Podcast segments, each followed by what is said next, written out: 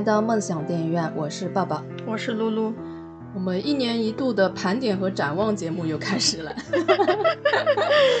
然后今年呢，我们又跟往常要不太一样一点。往常我们都是根据呃现有的收视率排名来盘点电视剧的。今年呢，我是想呃，因为现在收视率其实也不是太准，每个榜单它排出来的这个。排名都不太一样，因为它可能站的角度或者它收集数据的方式也不同，而且呢买收视率的情况也很严重。然后或者是网播剧呢，它是看热度的，这个热度呢其实被刷出来的也很多，所以我就觉得干脆我们这些表格呀、什么排行榜啊都当一个参考，然后就按照自己的体感的去年一整年的国产剧的热度，然后再加上。嗯，剧的质量再加上它的评分，然后自己做一个盘点。啊，我基本上就是根据我哪个戏我哪个剧我看了吧，就是说我看过的，然后没有看过的就基本上也不发表意见。嗯，就是基本上我觉得，呃，能看过的其实也说明了，呃，一个是它是有热度在的，吸引你去关注的；另外一个就是你起码能看完的，也说明你。对这个剧是喜欢的吧，所以我就觉得我们今年搞一个我们个人的比较偏个人向的，然后是自己自制的一个，呃，二零二一年的一个国产剧的排名或者是说盘点吧，算是回顾吧。嗯，回顾。嗯，啊，那我先来，我们一人说一个还是怎么样？啊，一人说一个吧。啊，我说的第一个，我觉得是我个人体感，应该算是今年去年一整年最最出圈的一部剧，就是《觉醒年代》啊。对的，这个应该没有什么可讲的。嗯，就是而且是属于那种可能在以前的时候，这个题材不会是被更多的大众所关注的。对，但是这没有想到会这么就是有热度或者这么出圈。对的，对的，它就是算是。按以前的说法，就算是什么又红又专，就等于是这种之类的题材。对的，这一部其实它，如果你看收视率排行，其实它不是特别高的，就一般般。嗯，但是我个人感觉，就是在播的前后那段时间，其实它的讨论度还是非常高的，所以我体感它是很热，并且很出圈的一部片子，让很多不怎么看电视剧的人也会知道。而且我是觉得。这部片子虽然我们说是又红又专，但是它是少有的拍出了比较有艺术氛围感的连续剧。就我看完之后，不会觉得是一部它是在教育你啊，或者在跟你讲一个什么历史故事的那种感觉。就本来这种题材，我个人不是太感兴趣的，但是我这部片子就看了津津有味儿，因为它很有趣拍的，它把那些就是历史上比较严肃的人物拍得很生活化。就每一个人都是活生生的人，然后每一个人他都有自己的小爱好或者是小癖好，然后这些人你看到他很多场景就是聚在一起喝喝酒啊，然后吃吃瓜子啊，就是特别有生活气息，然后你会觉得你很容易就被他们带入到他们那个情境当中。就是它里面虽然那个主要的这些人物都是我们在历史课本啊或者历史事件中见到的这些人物，就等于是属于呃比较怎么讲政治向性的对人物。那以前的那种历史剧就可能会容易把这种人物拍的就比较端着，嗯，就是只是拍出他伟光正的一面。对，但是这部剧呢，就是把他们拍的就是各种的。呃，性格特点啊，或者说是，呃，他们比如说在那个历史时期所经历的这些东西，可能会把我们也会带入到那个环境中。比如说，你像之前对于中国近代史可能了解不太多的，你也可以可能会去愿意去了解一下那个时代具体发生的一些真实的历史事件。然后再跟剧中发生的这个就是讲的故事里面的情况来去做比对，就会更加有更多的感触吧。对，而且这些人物被他们演绎的都非常可爱，就很少会看这种片子会觉得里面的这些人物是可爱的。对，因因为以前要不然就是说绝对的正确，就是没有那个，或者就是绝对的邪恶。但是这部剧里面，就是我觉得它是比较丰富，它不是用他们拍摄的角度是给你讲说这个就是全部正确的，那个可能就是全部错误的。它其实就是让你根据他们的剧情，还有根据他们所做的这些事情，自己就会自己对他们这个角色产生你自己的评价和判断了。嗯，而且这个片子我觉得它出圈的梗其实很多，我印象比较深的就是鲁迅出场的时候。呃，那一段拍的就是把他写的那个《狂人日记》里的一个场景，就是吃人血馒头的那个场景，他就直接就拍在这个里面了。这个镜头就是当时我在微博上刷到的时候，就感觉特别惊艳。然后还有那个呃，就是陈延年的回眸嘛，这个已经不知道被重复了多少次了。嗯，就里面有很多非常出圈的一些镜头。都是被大家记住了。然后我觉得这部片子它很有艺术感，是在于就是它整个片的这个拍摄方式，它是有点像文艺片的拍法。它群像做的特别好，而且它在电视剧里面很少会用到这种场景音的收入。我个人印象比较深刻的就是毛泽东出场的时候，他是在人群。当中下着雨，在人人群涌动的街头，然后那个跑出来，然后这个街头的这个一个氛围，就是有杂耍的，有逗猴子的，然后还有卖菜的、卖小孩的，就是各种群像，就在他这个穿梭的人群中，一下子就全部都给介绍到了，而且他的声音的收入也非常好，像这种一般在电影里面会比较呃讲究环境音的那个收入。在电视剧里面很少会看到，一般都是比较干净的声音。但是他在这部剧里面，他就用的非常好，就是让你感觉它是一种电影质感，还有一种特别文艺气质的一种拍法。呃，一开始就给我很好的好感嘛。所以这部片子，我觉得今年应该算是它是既有口碑，然后又出圈的一部片子。嗯，然后还有我比较喜欢的是，就是里面就是在北北京大学。里面发生的那一部分的剧情，就是他们关于嗯新旧这种文化思辨呀，这种之类的。嗯，那你可以发现，就是说，可能在以前我们会比较推动于着重于对于新文化的这些推动。嗯，是。嗯，但是这个片子呢，它。那些比如说守旧派、古板派，以那个顾鸿明为代表的这些嘛，开始你可能也是会抱着说这些都是老老资派，或者说是那个已经过时的这种的，觉得他们是嗯没有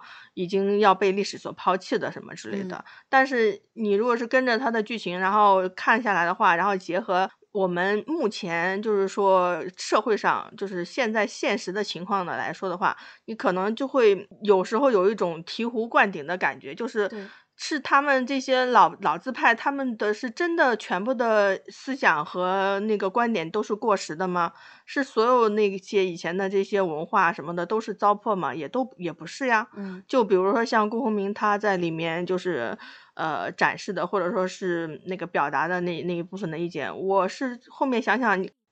确确实实为什么我们会那个现在会在那边大力的，比如说是宣传我们自己的文化呀，做我们自己的这个思想的，等于是重塑，嗯之类的。其实那个。这些在以前的历史上面也都曾经经历过，只不过是因为在前面那些年代的时候，是可能需要用新的思想文化来冲破那个巨大的那种，比如说旧思想的樊篱，但并不是说所有的旧思想就就是全部是守旧的，就全部都是糟粕需要被抛弃的，就是需要有很多里面是我们，比如说你这个中国文化或者是中国人的思想。哪个是有利于我们的，而不是说你一定要去完全的按照西方的那一套去做。如果是说我们呃一一一路以来还都是在鼓吹按照西方的那一套去做，那我觉得可能到最后也不会是我们目前的现在的这个情况，就是就中国还保有中国的这些特色，或者说是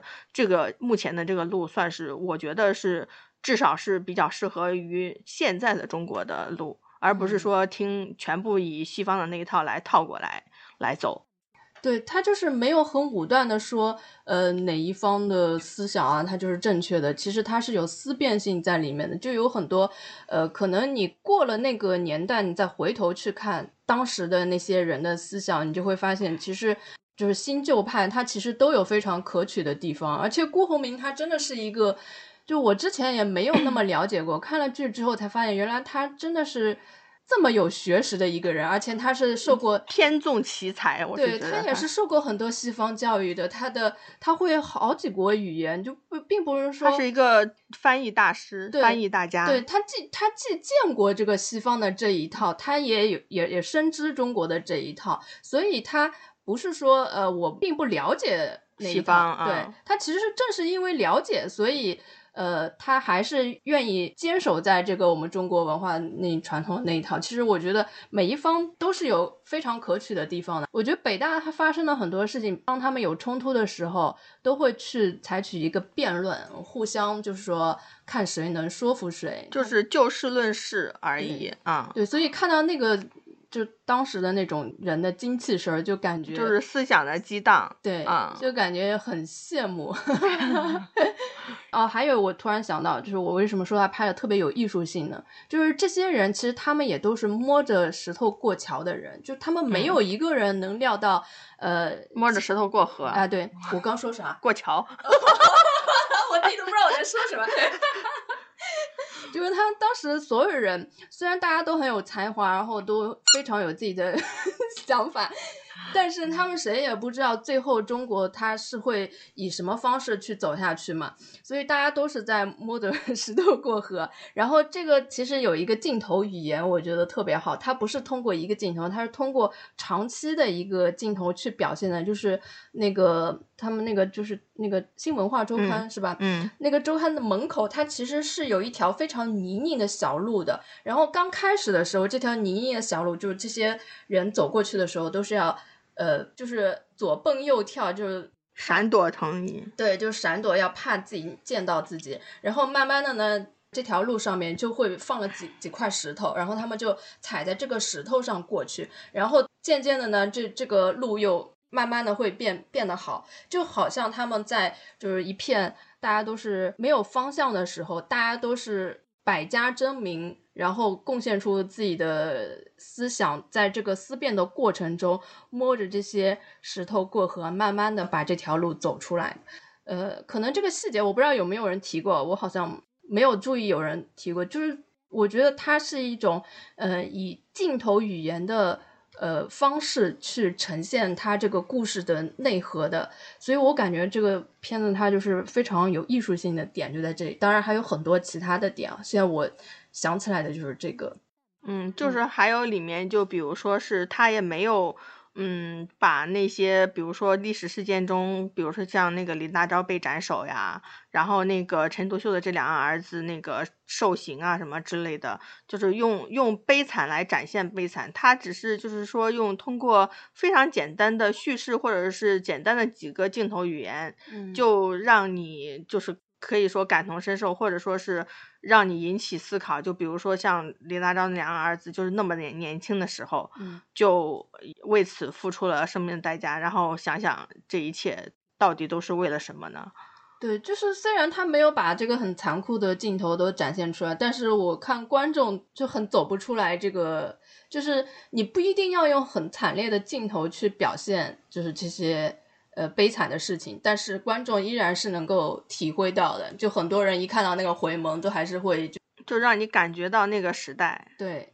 就很唏嘘。嗯嗯，所以这个片子呃是我。觉得今年我排在第一的啊，不不是今年了，二零二一年 总觉得没有过年就没过就是没有过年不算过呀。嗯嗯好的，这是我的第一部。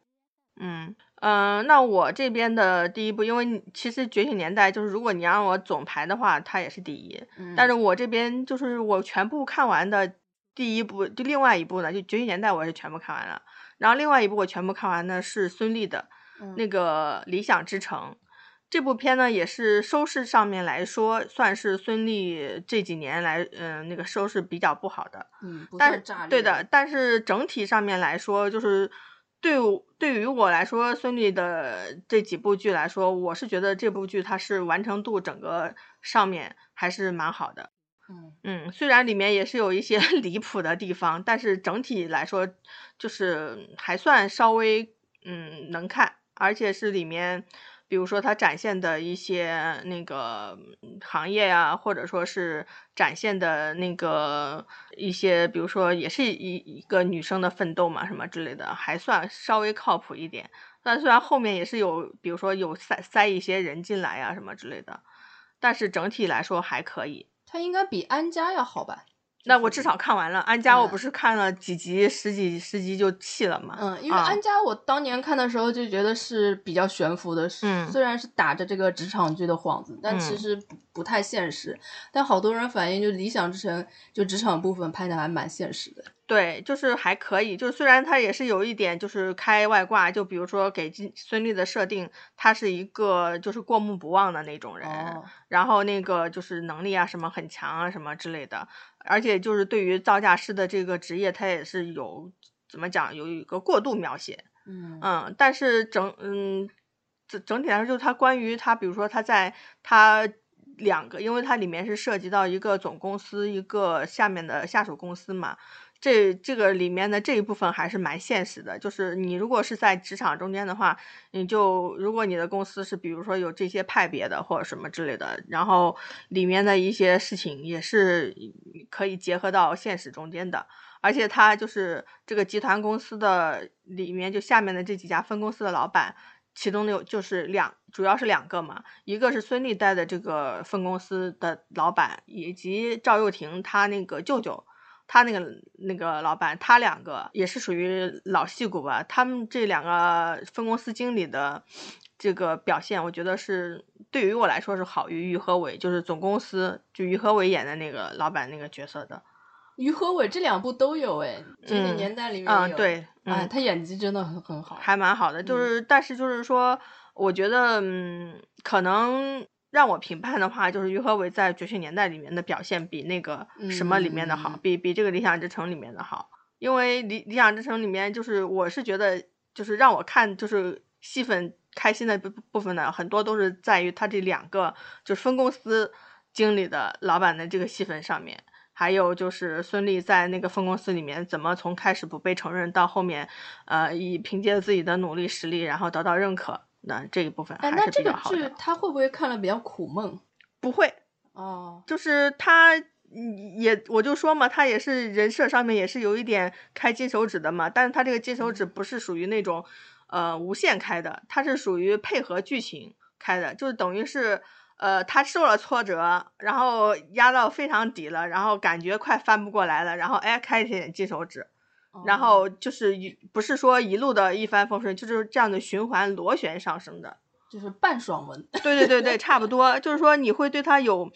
嗯，想探究下去，就看他往下面怎么走的欲望。但是这部剧里面就是说不好的地方呢，就是后期也是有被塞进来一个莫名其妙的一个，嗯，于和伟的一个助理，嗯，那个一。塞进来一个小帅哥，然后就不懂他为什么要出现在这里，就是他的没有起到任何作用跟效果，就是那种剧里面很喜欢塞一些辅线来那个说剧情嘛。对，就也他们没有辅线，关键是就是莫名其妙把他放到这边，我以为他后面比如说在什么投票什么关键时刻，他要就是起一点什么作用，那好像也并没有，就是莫名其妙一个角色，然后他的角色。感觉进来就是好像要跟孙俪产生一点暧昧，但是又没有到后面就真的有暧昧落实下去，就奇奇怪怪。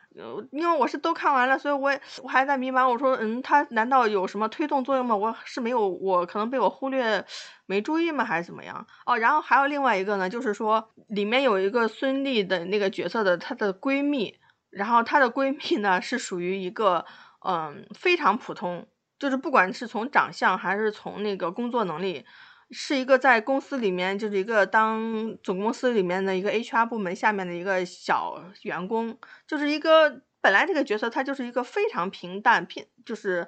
逆来顺受啊，整天被什么部门经理然后骂呀什么之类。哦，我知道了，那个原先其实长得很漂亮的一个演员，我我关注他的，之前在那个他长得很漂亮吗？之前他在那个短剧里面。就郭京飞的那个短剧里面演过，不知道是不是一个演员？是的，是的，因为我自从那个就关注他，然后这次就演了一个很长相平平的。对对对对，然后他他的这个角色就是，嗯，主要功能就其实就是辅助孙俪嘛。然后但是到后面呢，就给非得给他来一个他就是傍上了于和伟，然后逆袭上位当。二奶类类似于像二奶这种的，就是嗯，我就觉得，那你这部剧你到底是要传达什么呢？就是你 女人就是通过自己的努力上位，然后就是一条非常辛苦的路，还不如是在公司里面那个 装。她是从她比如说工作什么呃非常辛苦啊，受各种的连累啊，或者是然后任劳任怨呀，然后就是非常会伺候男人。呃，是是要通过这样子会走到更高的位置吗？就到底你是在传达什么意思？就是就到后面这块又我就看着他，我说你千万不要给我搞那个他跟于和伟又又搞上什么之类，他还真的就搞上了。我就是 我就想说这些编剧啊，能不能老老实实不要搞这些？那他是不是想要跟孙俪的那个角色形成一个对比呢？所以，我刚才说这个对比，就是说女生在职场就不要努力，还是要走另外的捷径吗？她最后爬的比孙俪还高吗？就变成了董事长的啊啊二奶啊。这么理解，就是她原先其实是一个吃苦耐劳，在公司里任劳任怨，但是一直一直就但是就是工作能力不行啊。她工作能力不行，而且她还老给孙俪拖后腿。嗯，就是这样一个人，而到后面突然之间就因为傍上董事长，董事长然后因为给董事长送了个毛衣还是什么，呃，不是不是，董事长跟他送了毛衣，然后什么之类的，然后董事长那个有那个不舒服，他就照顾董事长，然后就上位了，就就后面都是我说前面都都在那边拼死拼活就讲女生要奋斗啊干嘛的，突然之间啊这条线变成了这个样子。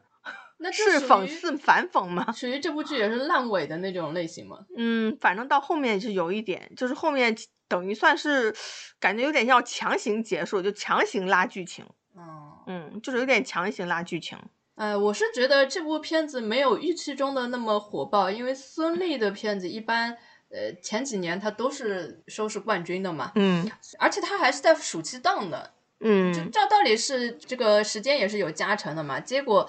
他其实没有表现如大家预期那样。对，但是也可能是因为这部当时跟那个《扫黑风暴》是在对冲吧。还有那个《乔家的儿女》。乔家儿女收视不行呀，收视不行，但是讨论度还是蛮高的。那你们不看是谁的营销啊？正午阳光呀。对，就是一个是营销，一个加上它豆瓣评分很高，而且它是只放了，就是连一周都不到就开分了，所以突然间一个新片子一下杀出来，豆瓣刚开分的时候有八点多，正正午的都是开分很快呀。对，开分都开分很快，嗯，所以它的口碑会一下子就爆炸开来。但是没想到那个乔家的儿女，它也是。烂尾嘛，后期就是越来越差，然后这个分是活生生从八点多现在跌到七点多的，就他后面就是那我我只能说张开宙值得，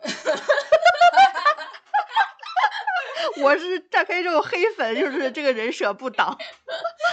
就是我光看他们盘点那些剧情，我也觉得就好像。天下所有的狗血剧都在里面，都集中在这个家庭当中，全都在这个家庭中发生了。反正这这种太狗血的，我也不太喜欢。而且我觉得，自从都挺好火了之后嘛，很多剧里都喜欢塑造一个特别人设奇葩的父亲或者母亲。哎，然后就是他就会制造很多个相关话题，对，然后开始就是恶感，但是你恶恶太多，就作太多之后，然后就会如果这个。这个演员本身的演技是 OK 的话，你就 又会对他产生额外的一点变态的好感。对，就是觉得啊，好像还蛮可爱的。对，就是 就是很神经的这种角色，我这个我没有办法理解。对，就是你出一两部是这种奇葩父母也就算了，你后来我发现有好多剧，像《欢乐颂二》，嗯，也是对吧？有好多剧它都是刻意的。你说的这几家不都是？正午的，还有今年有一个收视也蛮高的，叫《星辰大海》啊，刘涛那部，它里面的那个他的什么小姨也不知道是谁的，反正也是这种奇葩的家长，就是属于有讨论度的点的一一个人设要在里面。就这种奇葩家长多了之后，又是没也不是说奇葩家长，你不要忘了前就也也就是现在还播完了嘛，还还在播的《小敏家》里面不也是因为有这种奇葩吗？就是他是极致的奇葩家长。不是不是不是，家也是的，不是那个小敏家不是极极致的奇葩家长，小敏家是里面有一个叫范世琦演那个角色，我忘了叫什么，就是他演的这个一个奇葩男，呃，就是奇葩，对，特别就是反正啊就一定要。要要要就是跌破人眼球的那个。但事实上，嗯哪有这么多奇葩的人？就尤其是奇葩的父母，真的是很少。就哪有也是有啦，也是有啦，只不过就是说我们接触不到啊，然后可能人家就正好就都在戏里面展现给你看。对，所以这种我觉得我看多了，我是不大要看的。然后这就是这个《理想之城》，我觉得就撞上了扫黑风暴，跟《乔家儿女》嗯那个，就感觉它的热度没那么高。那其实呃《扫黑风暴》在你的榜单里吗？在呀，哦我下面要讲扫黑啊，哦，好的，那我下面讲的《山海情》。啊、那你讲山海情我就不讲了呀。《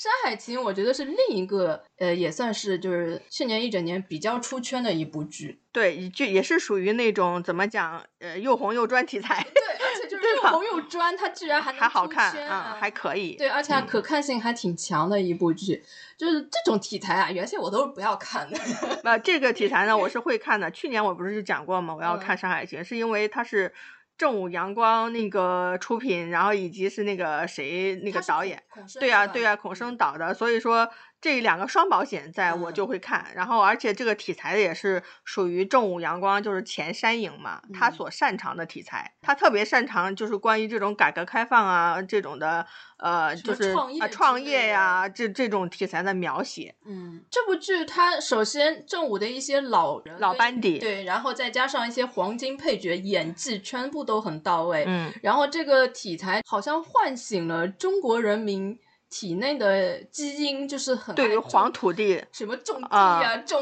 种东西啊，什么种蘑菇之类的，大家就会就很喜欢看这种东西。我们是种华家儿女啊，对 而且他把这个扶贫的这个题材拍的不那么呃严肃，也不嗯那么苦闷，就是他还挺好玩儿、挺好笑的。我记得就是让我第一个感兴趣的梗就是。郭京飞他演的是一个专门研究这个菌菇的教授，嗯 然后他们就是有那个方言上的啊啊，陕陕北方言那个福建方言，对，互相听啊不懂对方的话，啊啊啊然后就第一次见面，啊他说的是什么？什么，反正听起来像是自杀。啊，他说他要去治理沙漠，啊啊治沙，啊嗯然后他说那你要人家以去自杀人家以为我要去自杀，就是这个梗是第一个是吸引我的一个点，然后就可以看出它整个基调还是很愉快的。虽然它讲的是一件很难实现的一个事情，是特别苦的一个事情，就是等于相当于在一个完全不荒地里面对去，不可能种植的一个地方，嗯然后是按照它的那个地理环境啊，去因地势而去发展了一个，就是在这个棚里面种蘑菇的一个这个，也让我有点了解了这个扶贫是什么样子的，然后还嗯长了一些见识。就是因为其实我们日常嘛，你可能都没太注意到，就嗯是说我们国家的那个扶贫上面，就是从最大层面上面来说，有一项政策就是，嗯，先进地区就是经济好的地区帮助落后地区，要一对一哦结对子。就是像这个里剧里面的是由福建那边就属于那个经济状况比较好的地区，嗯的来去帮助这种陕北啊，然后西部的这种的地区的人，就是从最大层面，比如说一个省帮一个省，嗯。然后从这个省里面呢，就会再挖一下，就是每个省里面每个市，每个市去对接那个穷困省的什么市，就是这样子，等于是一一帮一带，然后就拉扯着，互相拉扯着，然后把落后地区给也给拉扯起来。对，这个就是以嗯前一直是只是在新闻里听到，但是你没有切身的体会它是到底具体是怎么操作对，就是你，你如果说是不经历这些，你可能不嗯太注意。但是我是之前什么时候我注意到这个情况呢？就是嗯我们那一年去那个哈密嘛，嗯去那个跟鬼吹灯那个拍摄的时候，我到哈密那边，我突然之间发现，我说，诶，为什么这边很多地方的招牌，很多嗯。地方的地名或者是它的建筑，它都是写河南什么郑州或者是什么什么河南什么什么地方，什么什么哈驻哈密什么什么地方，然后。哦。我注意到之后，我才去那个去了解，就是原来是河南是我忘了是哪个地方是跟哈密是结对子的，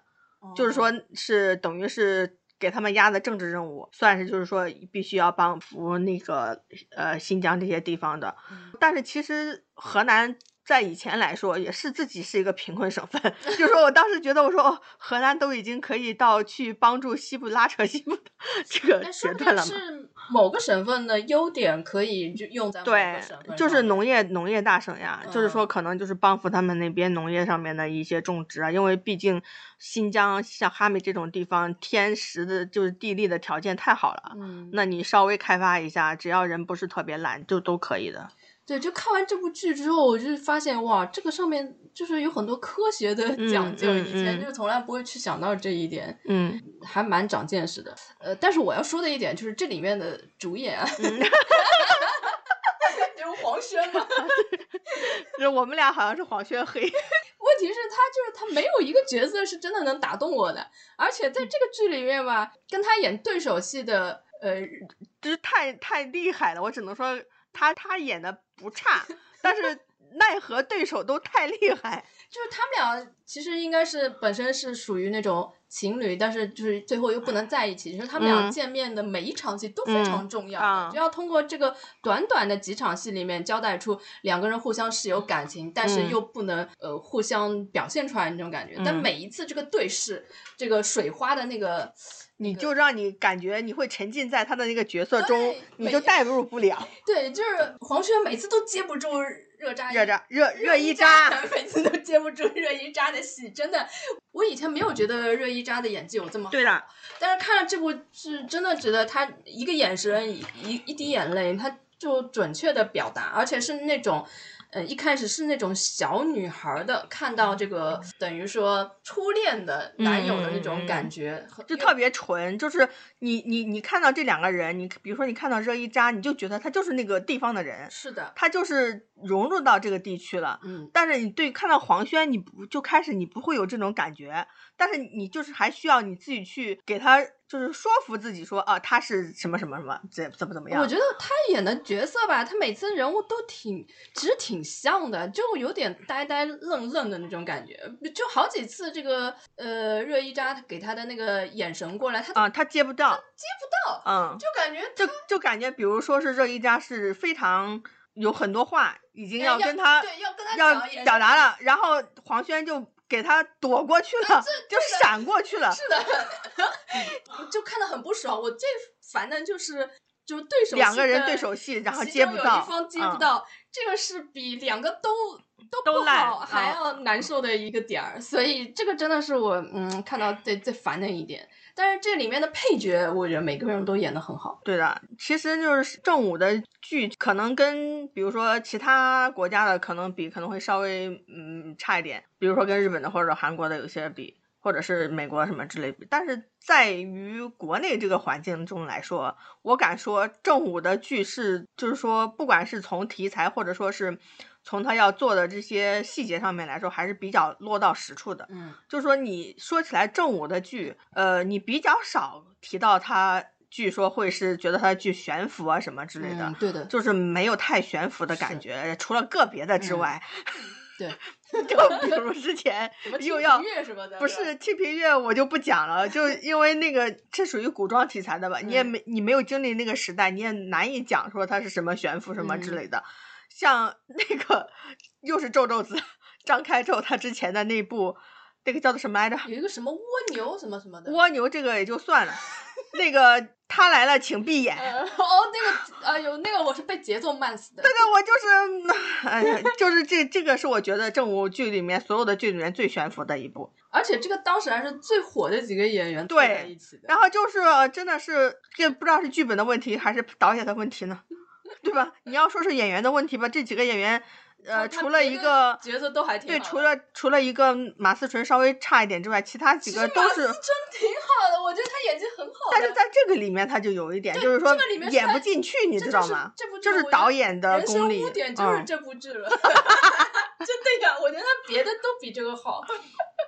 而且就是说，像正午它很多剧，它会比如说细节性，就是你觉得它不悬浮的一个重要原因，就是它细节性做得很好。嗯，嗯，它有落到实处的一些东西，比如说像这种《山海情》啊，这种你可能是放在其他剧组啊，或者是其他的那个公司的手里面，就很容易把它拍的苦大仇深。对，他为什么就是说可以把这个剧本做得好呢？就是他自己也知道这个是一个比较辛苦的事情，嗯，但是也就是要搞苦中作乐呀。你不能说你 全部都是苦的，一路吃黄连，对吧？嗯你就全部真的就是只能苦哈哈，然后会就觉得啊很难过，就让观众感觉看着也不太舒服。当你太多苦的东西或者悲的东西的话，你可能时间长了，观众也就会不想看了。嗯，他就会在这种等于是苦中作乐，调味一下，调剂一下，就让你觉得这个日子可能还不是那么难熬难过，对你就会比较沉浸或者是看得下去。而且他的群像都做得很好，每个嗯人都很有个性。对的，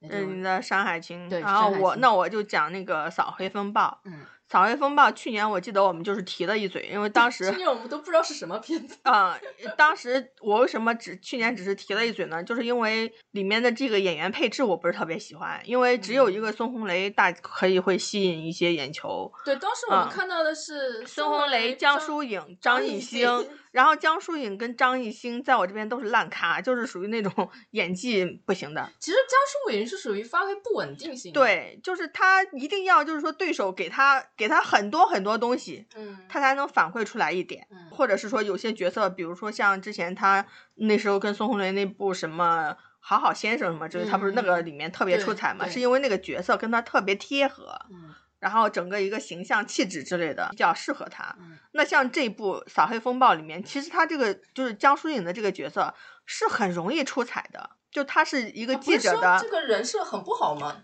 很好的，就是他没演好，嗯就是就是说这个你你可以这样讲，就是说我现在发现是这个角色就是给那个剧本上面给你的这个人设。你到底是要表现成什么，呈现出来是什么样子，跟演员本身有很大的关系的。嗯，因为他在这个剧里面，因为他是一个调查记者的角色嘛，他我感觉他就是说，他虽然他是这个角色，但是他在里面演绎，你感觉不到他的专业性，就是感觉不到他是一个就是他的身份的对身份的专业性，就嗯是各种不像啊。然后呢，就里面就又又要各种的，就是拖后腿，就感觉是非常无理的去打断他们的，比如说张艺兴后面他们去追捕啊什么之类的，就因为他有打断的，那可能这是剧情安排。但是他整个里面就是他表现呈现出来的就是，嗯，怎么讲，无理取闹，就是这种感觉你。说到这里，我是觉得很多这种类似很严肃的剧里面，总要有一个无理取闹的女警察。这个是编剧对他们有什么误解吗？不知道啊，这不这个里面不是女警察，她是一个记者嘛？哦，啊、我连看了好多剧里面，就是后面我们可能要说到对手里面，也有一个神经病的女警察。哦，我知道。哦，我知道你说谁了，什么慧，对朱慧，朱慧。就是莫名其妙。我等一下讲，等一下讲 但是那个扫黑风暴呢，就是整个一个故事，它因为很多好几个，它都是来自于那个现实中发生的故事，就是事件的改编。然后前期就是说一些主要的几个演员真的表现都特别好，像孙红雷演技，反正他演这种，因为在这个里面他的设定是，嗯，算是有一些黑帮背景吧，就是啊、哦他最适合这种，就是一个黑帮律师的角色，嗯然后可能，呃但是呢，他这个黑帮律师是，呃，他前面是当警察的时候被人那个冤枉，栽赃冤枉，然后脱了警服之后，然后他就又被这个黑帮的老大给救了，然后他又又去考了律师执照，就等于是做了黑帮律师这种的这种角色嘛，所以他就对这这种角色来说，对于孙孙红来说就是驾轻就熟嘛，嗯然后跟他对手开始配的就是宁理老师，我就对宁理他的几部剧里面印象深刻，然后我所以对他都有心理阴影了。啊对啊，所以就是前期那个宁理就是演这个黑帮老大嘛，然后他的戏份也很出彩，还有那个刘奕君啊，然后这种的，你你一看到他就是前期就是你还有一集会怀疑他是不是那个卧底的黑警，就是因为他老演坏人嘛，你就对他产就是因为。他演负面的这种人物太多了之后，你对这个人他，比如说演正面的，他他是演一个好警察，你都会产生怀疑，真的吗？真的吗？一直抱着，就是开始其实就是吸引我看下去的点，就是我要看到刘玉君到底是个好的还是坏的。那现在看完开端之后，可能这个印象又洗掉了。嗯，可能可能吧，嗯，就是可能这部可以给他洗洗白一下。就是让你看到他不再会产生他是坏蛋的疑惑。那现在中国好警察的印象已经深入人心了。啊，就反正还有那个呃王志飞啊什么的这些，还有吴越，嗯，阵容确实很对，就所以说整体上面还来还可以，而主要就是我们讨厌的，比如说张艺兴，就是他真的不太适合演戏，他一对他一出来就他那个化的那个妆应该是要显得就是稍微沉稳一点，然后偏嗯黑一点嘛，然后那个粉那个太浮感了，就是那个啊，哦，那个浮粉就是那个镜头上面，你看到他的脸就感觉好像是糊了一层，就太太浮了那个粉。就是要强行让他像这个角色，但又啊对不怎么像。对，也不是因为，但是在这部剧里面，你必须说。你没有对比就没有伤害，你必须说这一部里面，因为江疏影过于拉垮，显得张艺兴倒还就至少不是最拉垮的那个。哦，这部剧里江疏影竟然这么拉垮，反正我是觉得，也可能是因为他那个人设不太好，嗯，就是属于这个人设本来就是一个拖后腿的人设，嗯然后他又可能表演上面没有达到。这部剧一开始它的口碑是很炸裂的，但是后面好像据说是烂尾了，对，也是烂尾，嗯，所以我就没有追，因为也是因为就是审查的各种问题了对，是也是删了，嗯，我是本来是想养肥的看的，结果还没养肥，他就他就口碑烂掉了，然后你就不想看了。对，就好多剧就是还没有看了，就说他的那个后面已经烂尾了，我就一下不高兴看了。我是现在因为看了太多这种各种套路，我已经懒得看什么各种口碑了。我都是就是说自己想看什么我就去看什么，我不再关心什么口碑乱乱七八糟，就是我自己看了，我自己的体感就是以我自己的标准来判断，那它是烂还是不是烂。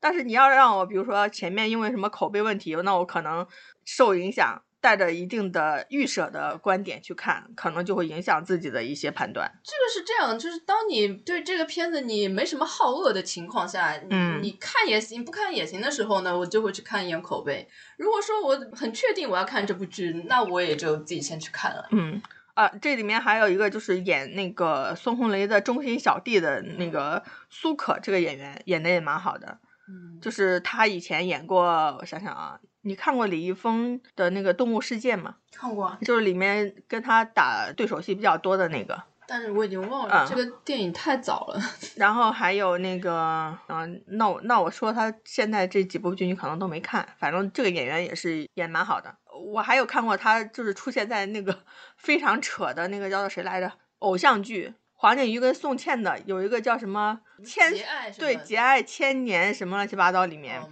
他演的也是一个属于那种有点什么魔族啊什么的这种的 什么角色，然后就是，但是这个演员确确实实就是说对于角色的把握上面是非常到位的。然后嗯他比如说他在里面经常是掂一个保温杯嘛。所以这个也都变成了一个就是梗，然后后面就是他在其他剧里面也是，比如说演配角或什么之类的，大家看到这个人可能不知道他叫什么名字，就说是保温杯。哎，对，就是说哦哎那个什么，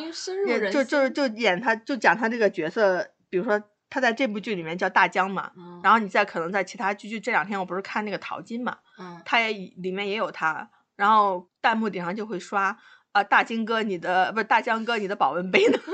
就说明大家就是说，对于这种人，可能你不太记得演员的名字，嗯，但是你就是他有一个角色是火的角色的话，就大家会比较记住他的角色特点。嗯，这种才是好演员。嗯，反正这一部是今年收视率也很高，然后广播呃上面就是热度度也是蛮好大的对的。嗯但是它也是从八点多跌到了七点多嘛，就因为烂尾的。但是那没办法，因为好像也是因为审查什么原因的调整啊什么之类的。哎，审查这个问题，嗯，那我就说中国什么时候可以搞分级制度？如果就是是不是搞了分级制度，可以没有那么多多的限制呢好？多剧都是因为因为现在删了之后就支零破碎。对啊，删的支零破碎，然后也不到，有时候就莫名其妙，有的可能他们比如说设定的那个敏感的标准，我们是可以理解的。嗯，比如说太过分的，我们可以理解，但是有些就真的是莫名其妙，就是不懂不懂因为它。时事一直在变嘛。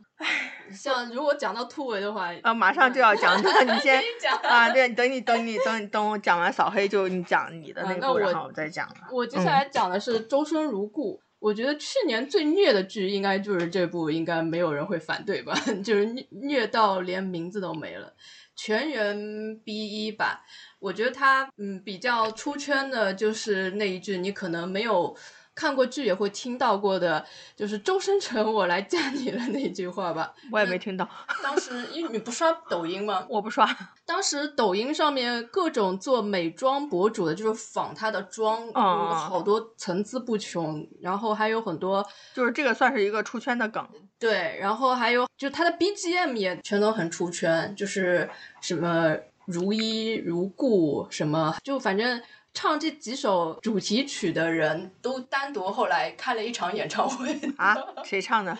就是有张碧晨，还有毛不易，还有哎，我又给忘了。嗯，反正就这样，反正就是他的几首歌也蛮出圈的，应该看过的人都知道。然后他的虐吧也是非常出，就哭出圈了吧。然后就是他上了很多那种社会新闻，有一个热搜你应该看到过，就是同一个寝室的人的悲喜。并不相同，就是他上铺在看《周生如故》，然后哭啊，我这个好像有看到过，哭到崩溃，然后下铺在打游戏，然后开心的不得了嘛。就是他这个画面是同时拍的，这个画面真的是让我觉得很妙的一个画面。这不是很正常吗？我看剧，然后剧里面如果虐的话，我哭呀。然后下面他打游戏，他又不要。没有，他是同时发生的，就感觉人间的悲喜，一个在哭，一个在笑，同时大喜大悲，就还蛮妙。而且他不是说摆拍什么的，让人觉得特别妙。然后他还还上了很多奇奇怪怪热搜，就是什么有一个人晚上熬夜追剧，第二天脖子不能动。哦，这个我也没有看到。就反正就是反正这种，就是因为他太苦情了吧。这个剧呢，我觉得它制作还蛮精良的，服化道啊，然后整个的画面都比较有电影的质感，然后它的呃编剧也是小说作者本人去改的。其实这个小说本身它是一个古代片，一个现代片嘛，它拍成剧就是还有一部现代片叫《一生一世》，其实热度是一生一世比较高，因为有很多人是不堪悲剧的。然后古装剧它的受众是有限的嘛，所以一生一世它的热度更高一点。但是我觉得从质量上来说的话，是周生如故更好一点。他在原著小说里面可能只写了两三页纸，但是他把它扩充成了一个二十四集的一个小短剧。你是说古装部分吗？对的，他在原著里只有所所以可能只有三页纸吧。对啊，所所以我是觉得可能也有点这个原因吧。就是一生一世，你不是应该是属于那个小说里面比较长的吧？对对对，它是主要的部分。嗯，我这部剧呢，我是看了一集两集，我就没看下去。嗯，因为为什么呢？就是第就是古装的这个《周生如故》，我点开了，然后他的那个开始不是演的那个什么皇帝啊，什么朝堂里面的这些事情嘛，我就没有明白他的这个逻辑，所以我开始就是说这个地方你让我就是说看不懂你在干嘛的时候，我就不想再看了。就是它前面有点荒唐的一些逻辑，其实它这个是有原型，是它有历史原型的，就是这些事情是。历史上发生过的，而且它确实那个时代，它是南北朝时期的嘛，确实是很荒唐的。它原历史上还有那个当朝的太后养男宠，呃，不是这种荒唐，那个是是他，我看当时当时是因为他要干嘛，好像是叫他们那些大臣什么传位啊，什么乱七八糟的那那块儿，我就觉得。反正我现在已经忘了，反正当时我是因为这个原因没往下看。这个片子它可能是有一点慢热的，嗯，因为它也不发糖，它不是那种就我说的，你如果说是你是说这部是特别虐，对吧？他如果是虐的部分特别多、特别多，全纯虐的话，那是会影响很多人，就是说去看的。很多人一听是虐，他都不用看，他连一集都不会去看的。但是他不是。它是怎么一种感觉呢？你看的过程，你没有觉得它很虐，但是你看完之后，它后劲特别大。因为我，你你知道我，我就喜欢看虐的东西嘛，小说也好，剧也好，我就喜欢看虐的。然后很多人就是从第十五集开始一路哭到最后一集嘛。我其实还好，我是稍微。就是眼眶湿润了一下，就没有觉得有太虐，但是它后劲特别大，为什么呢？就是因为你回头去想这个故事，你无论给它安什么结局，它最后都不会比现在结局更好，就是男女主双死的这个结局嘛。因因为有很多写手同人文的写手，他会想给他换一个好的结局，然后你发现他们写的那种好的结局，可能不适合于他们。对，可能或者是更惨，为了救他们，反而让两个人的人设都变了，还不如让他们双死，反而是一。反而觉得是一种成全他们，对对对对，就是这个悲剧，就是在于，因为你的人物在这个时代背景下，再加上他的人物个性跟他所处的这个呃他的社会背景和他的政治理想，他的结局就已经注定了，你是没有办法改变的，所以他才会显得这么虐。因为不是说别的剧里面男女主误会啊，或者是因为我。呃，一个错误的决定导致了我们的悲剧。他不是，他就是两个人没有误会，然后也没有做出任何的错误的决定。但是他在这个时代里面，他的命运。他就是如此的，你就说等于是被自己的那个身份绑架的吧？对，身份地位，还有包括他的政治理想。因为就很多人说男主最后其实是可以不用死的，他直接造反就可以了。但是他从小的政治理想，他不是不是做要当一个造反派，对他不不可能做出这种事情来。而且这个小说它的原的主旨就是美人骨，它的美人骨不是说她脸有多好看，是。在她的风骨，就如果你造反了，哪还有风骨这一说？所以说根本就不成立了嘛。所以它的呃这个剧的核心的价值就在这里。那就是说他要当一个忠心的蠢臣，是这个意思吗？不是蠢臣，就是他是心怀，因为造反就要掀起战争啊，然后百姓就要流离失所啊。他的愿望是希望百姓可以不要经历这些东西。就是大家都平平安安的，就是过太平日子，这是他的政治理想。所以说他是不可能。那那那是在那个时代是属于一个百姓本来过得还可以。对，因为他们签签署了是互不侵犯的一个君子条约，当时是那种，因为他是那是没有办法去打破呀。对，所以说。后来为什么后劲这么足？就是大家无论用任何的什么视频的方式啊，或者小说的方式，都无法帮他们圆这个一个圆满结局，所以大家就觉得走不出来这个剧。这个剧我觉得就是整体质量都还是可以，如果喜欢看悲剧的人是可以看一下的。但是如果说你受不了的话，那就 算了。因为像我这种虐点还是比较高的人，呃，我在看完之后很长一段时间也是走不出来。嗯，我对这部剧的印象就是比较深的是那个谁，在网上看到吐槽那个白鹿跳楼，哎，跳跳城跳城墙那段儿，那个我也看到了。呃，很多人说他跳城墙的时候面无表情，是吧？嗯，但其实这个时候他已经心如死灰了，因为这个时候男主死了，他已经有一场特别炸裂的一个哭戏了。我是第一次看白鹿的剧，就是从这部开始，我发现他的演技还挺好的，就没有想到，对啊。因为他以前演的大部分是于妈的剧吧，我都没有看过嘛。这是第一部，我发现他的这种哭戏啊，然后就是情绪有大爆发力的的时候，他就演技特别好。因为他前面已经有一场就是听闻噩耗时一场很强烈的哭戏了。所以他就是他现在去跳城楼的时候，他是已经是一个行尸走肉，是一个死人啊。对他已经想好要赴死了，所以他这时候其实是不需要有太多的表情的，他就是一个告别嘛。甚至他跳楼的时候还带一点微笑的。他因为跳楼前说我要嫁给你了嘛，所以说 他不但不需要哭，他还是开心，对他来说是一种一个了结嘛。嗯。所以有时候我觉得，虽然可以靠片段去鉴定一个人的演技怎么样，但是有些片段就是可能截的太片面。你比如说，你想是要表达，比如说你想表达他可能演技比较好，你可能连带前面你说的那段爆发的。一起截进去了，对。但是如果他比如说可能就是为了炒负面，或者是说他这个不好，他就只截这一段，那给你造成的印象就很片面。对。所以我就说为什么就是不能看这些路透口碑，这这些所谓的口碑，就是说你很容易有时候被带沟里。对的，就是有时候你可以稍微参考一下。但是你也不能全信。如果你真的要判断这个人有没有演技，或者说这个片子到底好不好，就是你真的还是非常感兴趣或者并关心的情况下，你还是得自己去做一下判。对，还是自己自己去看一段的。嗯，那你讲的这部是吧？啊，我下面讲的是那个《斗罗大陆》，嗯，是算是去哎，二零二一年年初，我记得我们去年做盘点的时候播哎。不对，播不是是是这个样子的。我上传的时候播完。对，我记得当时我们录的时候还没播，结果他就又是突然之间定档，然后定完档之后他就播了。播了之后呢，结果抱抱上传节目的时候呢，已经他上传晚了，他已经播完了。真是，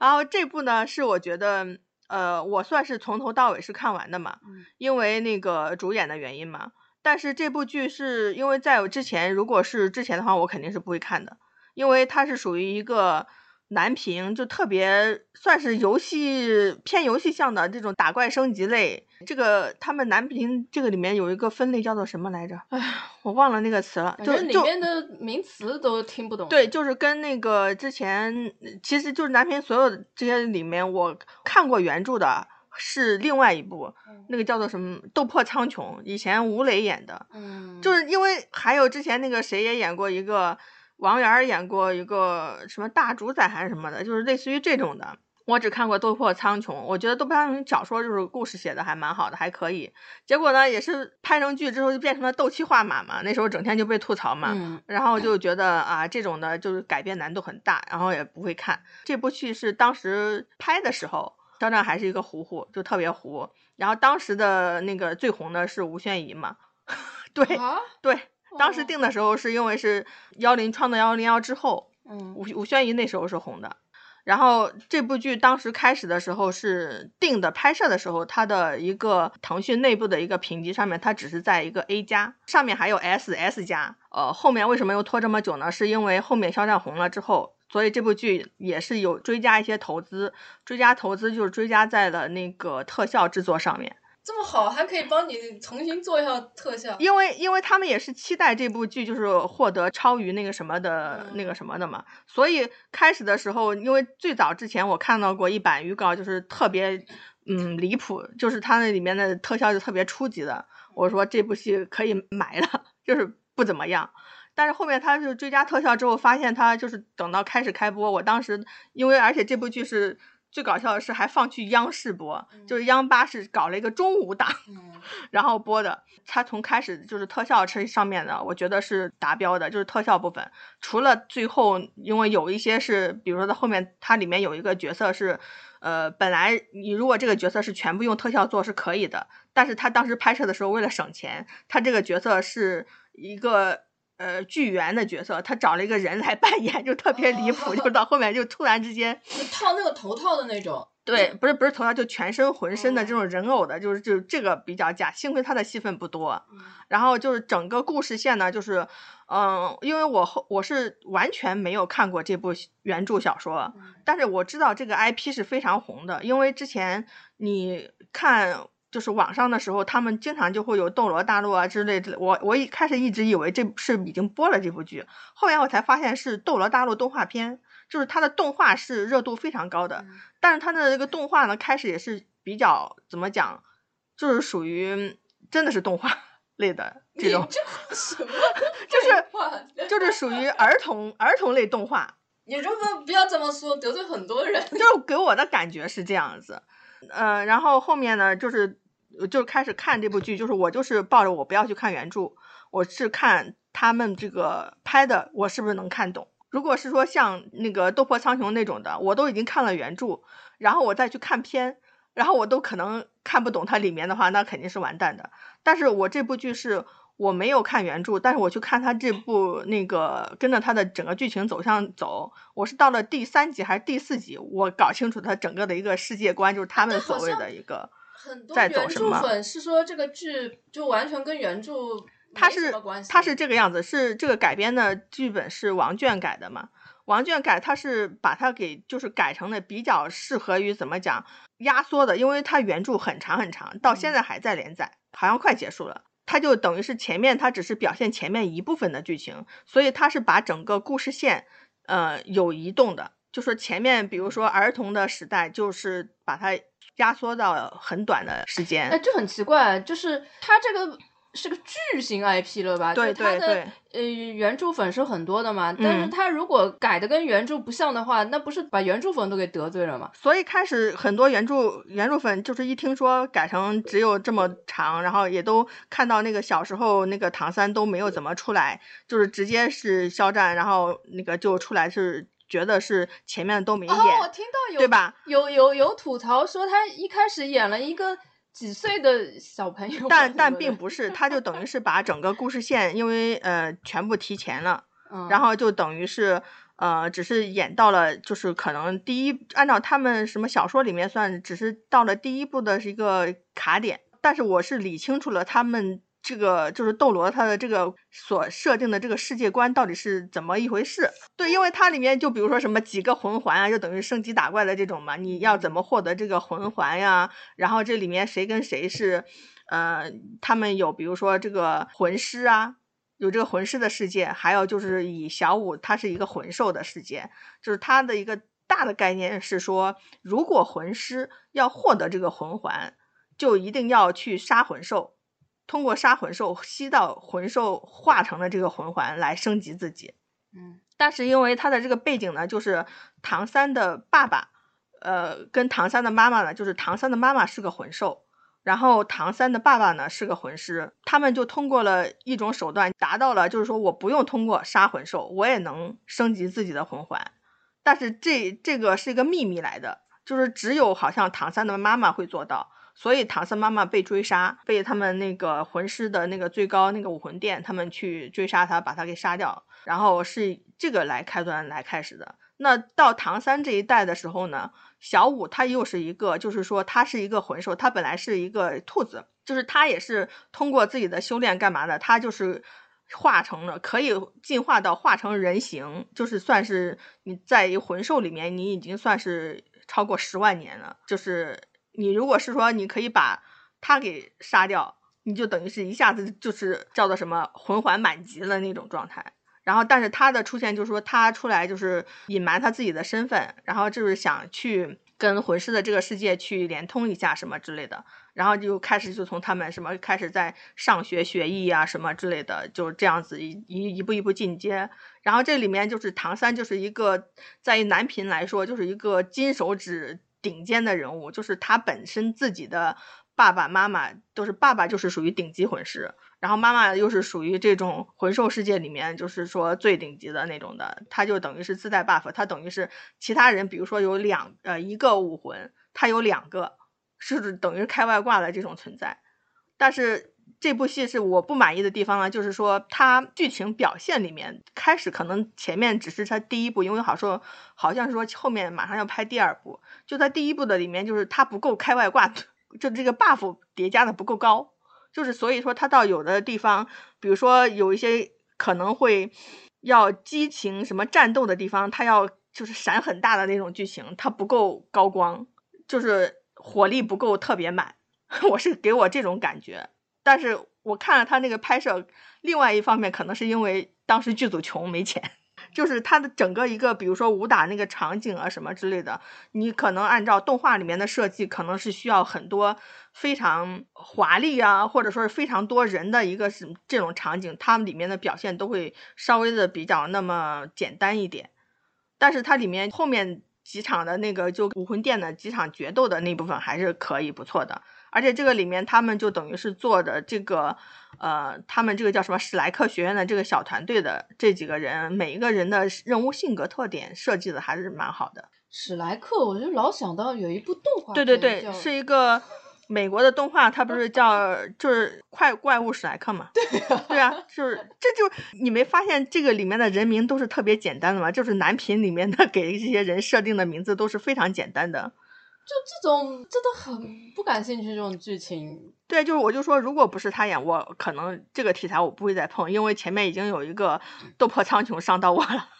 这种剧我就觉得他其实最应该讨好的就是原著粉，因为如果不是原著粉，也很少有人会去打开这样一个剧看。如果你本身就对这种不感兴趣的话，反正我周围这部剧就是我我知道的受众就是两拨人。一波是小学生，就是小学生就看动画的，好像就喜欢看哎，看动画的，就是或者是初中生、小学生这种的。然后还有就是，呃，当时那个唐家三少在写这个 IP，就跟着这个 IP 一路成长起来的这波粉丝，就是我同事她没看，她我同事女的嘛，她没看，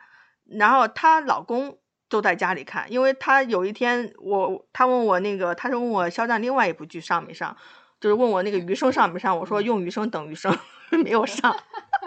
然后但是他那个什么《斗罗大陆》上了，他说《斗罗大陆》说好像我老公在看，说她老公在看，就是属于这种我觉得是会有原著的粉丝。对的，会会去看，就是到底什么。对我看了一部小说好多年了，它要是被影视化的话，我肯定会很好奇他被拍成什么样。但是这中间就有也有一部分，就是说死忠原著粉，就是他特别要求，就是你一定要拍到跟原著一毛一样的这种的，肯定或者是有些人他就是看也看，他骂也骂，对一边看一边一边看一边骂很多。然后还有就是他之前不是有时候去线下活动的时候嘛，在现场有很多路人，就是小小朋友或者说是男的，就叫他名字就直接叫唐三。嗯我就觉得这一点是说明是真的是有有人是在看的，就是而且你想，他放在央视有多少这个路人？但是他他央视是中午的，就是十二点这个时间。但是那时候寒假期间呀，是吧？嗯我记得是过年是，反正是播完之后又立马又上星，就是等于是播完一轮又上一轮，嗯，差不多就是那个寒假。反正这部对于我来说，就只能说他拍了不亏，而且这部是他用的全自己的原声嘛。但是嗯这个里面，我觉得他就是原声还可以，但是整体来说，他讲话对于我来说是有一点慢的，就有时候嗯他那个语速，我觉得是有一点慢。嗯嗯，好，那这个我接下来讲的是司藤。我觉得司藤其实今年也挺出圈的，就开年没多久的时候，一部大家都说是鼻基之光的一部剧，嗯。因为这个司藤原著小说的其他的我都看过，就是它的作者是尾鱼。尾鱼嘛。呃，我看他的第一部剧是，呃，不，小说第一部小说是《怨气撞铃》，然后它被改编成了一部网剧，看得我快要自杀了。然后这部司藤一出来的时候，我是非常非常担心的，因为他的小说是很难改编的嘛，因为都是嗯嗯那种。呃，神神鬼鬼的，需要很多大场面，你不花钱是很难做得好的。所以我一开始是带着比较苛刻的眼光去看司藤的，而且我一开始景甜刚一出场的时候被刺的那一段戏，其实演的不好。嗯，然后那个我还吐槽了，就是说 演那个景甜的这一段演的很尴尬嘛，然后还被很多就是司藤的粉丝 冲了 冲了，我就觉得其实你当你在说一部剧有缺点的同时，并不证明你不看好这部剧，或者说你觉得它不好。嗯我觉得每一部再好的剧，肯定有有好有不好的地对方啊，就是现在好像很多剧粉啊，或者是很多粉丝、明星的粉丝都不允许你讲任何的不好。我觉得这个你就斩断了别人对这个剧讨论的热情了。其实司藤我在豆瓣上还给了他四颗星呢，但是他前期确实有些地方很尴尬嘛，就是嗯景甜是属于那种日常戏可以很好的，但是他情绪爆发的戏他不行的那种。因为我之前看他其他的剧，我就知道他是这样的。他这个一出场这一段我看了有点尴尬，那第一印象肯定是不好的。但是他后面渐渐看下去，一个是因为他这个剧本身改编的就还不错，再加上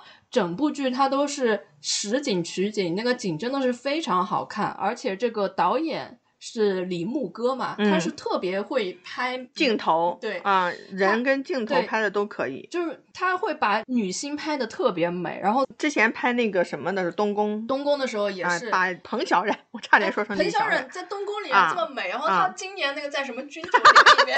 就完全不一样了，嗯就所以还是说导演还是有他的功力在的嘛。嗯所以后面渐渐的，就是越看越上头嘛，再加上这个题材其实还比较少见的，就就是女性比较强，男性比较弱的，然后再加上那种女王气质的景甜，其实我一直觉得她的脸是好看的，只不过一开始。她的口碑实在是太差了，我觉得她是属于那种脸肯定是好看的，但是演技还有待提高的那种。但是她这个角色特别符合她这个这个本人的气质，再加上她穿旗袍也确实很好看，然后嗯她、就是身材撑得住，对他的体型什么走路的姿势啊，也有特别去练过。但是我一开始就是还有比较疑惑的一个点，就是景甜她是用配音的，然后男主是原声原声，嗯但是实际上景甜的原声是蛮好的，反而这个男的男的是叫谁张彬彬啊？张彬彬他的原声其实并没那么好，就为什么要要给他男的反而不配，女的要配一下，就导致你有时候听他们是俩是是自己的要求的我吗不？知道呀，就是你看花絮，你觉得景甜的原声很好的呀？我没有看花没什么，区别，因为景甜之前几部戏也都是用原声吗？他不是，他一直是配音，但是嗯他其他戏你你如果能看到花絮的话，他的原声都还可以的，就不知道为什么他一直是在用配音。那是他对自己的声音不自信吗？我不知道，他其实口齿很清楚的。然后张彬彬反而有时候你会觉得他的台词是有点问题的嘛。但是如果说两个人在对话，一个配音一个不配音，就等于是连音质都是不一样的。对对对，就是我就觉得那个张彬彬也是属于那种讲话带喘气的那种。对，他也啊、也不是很清楚的那种，所以说一开始配音也是让我吐槽的一个点嘛。但是像这种东西，配音这种东西吧，你看着看着就习惯了，你就不会觉得他出戏了。就像我一开始看《长安十二时辰》。那个谁，易烊千玺一开始也是超级出戏的嘛，他的那个台词，但是看着看着他不是原声嘛？对啊，就是原声不好嘛，嗯，就很出戏，主要是听不懂他在讲什么，他是含糊不清的那种类型。但看看，因为也有字幕嘛，也就看习惯了。然后司藤就是也是属于这种类型嘛，虽然有缺点，但是它整体还是好的。关键就是它的故事是好的，所以说剧本是非常重要的嘛。嗯而且他这一对事后的营业也非常，就是宣传营业期也非常在位。对的，所以就是他把这个 CP 延续了很长时间嘛，我觉得这一部也是，关键是蛮出圈的。我是觉得是因为这一部，是因为前期大家都对他们就是说没有任何的那个关注度、期嗯待，就是那对于一般性，对于这种你不受关注度，就你把他的期待值已经放的非常低了，嗯就是他只要差不多 OK，那你就会觉得哦嗯啊不错了，然后它稍微再稍微好一点啊，那你就觉得呃它属于算大爆或者比较爆的了嗯，啊，而且我是很喜欢看美女的人，她造型好看、脸好看的话，就是赏心悦目，我也会多嗯看两眼。嗯，对的。但是这部片就是我开始他那个镜头，因为不是都是好像在云南那边去的嗯嘛，就是他那个镜头就做的蛮好的，就是比较实景，很好看实景，然后就他不是比较冷的地方拍嘛，就是有时嗯候看的时候觉得啊好冷，嗯，我觉得他们去这个，因为有点高原反应的那个地嗯方，嗯这个剧组其实拍的时候还是蛮用心在拍的，但是前期好像一点都没有宣传，就优酷也没有看好，所以把它分销出去了。优酷对啊的眼眼光一一向不好的，就是之前还把那个琉璃也分销出去了。还流体也分销了。哦，对对对，好像是，嗯，就反正优酷经常会大花斥巨资买一些乱七八糟的东西，对啊，然后他的独播唯一能就是说有点水花的独播剧，最后全都给分销出去了。然后你自从讲完了，对，嗯，那我要讲那个突围了。嗯，哎，突围是这部在我期待了三年之后，真的是三年每年都要都要讲它，都要嗯压它，结果它真终于在今哎去年啊终于播了。这个剧真的就是我我对于它就是说播出即胜利，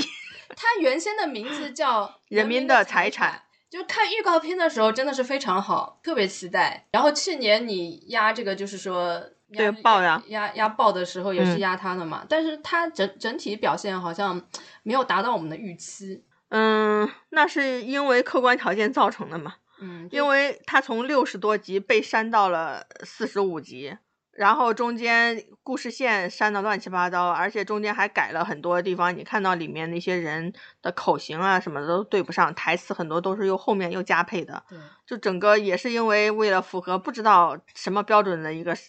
一个一个审核，为了过审，我我们不是去参加那个发布会嘛对，然后那个周梅森就是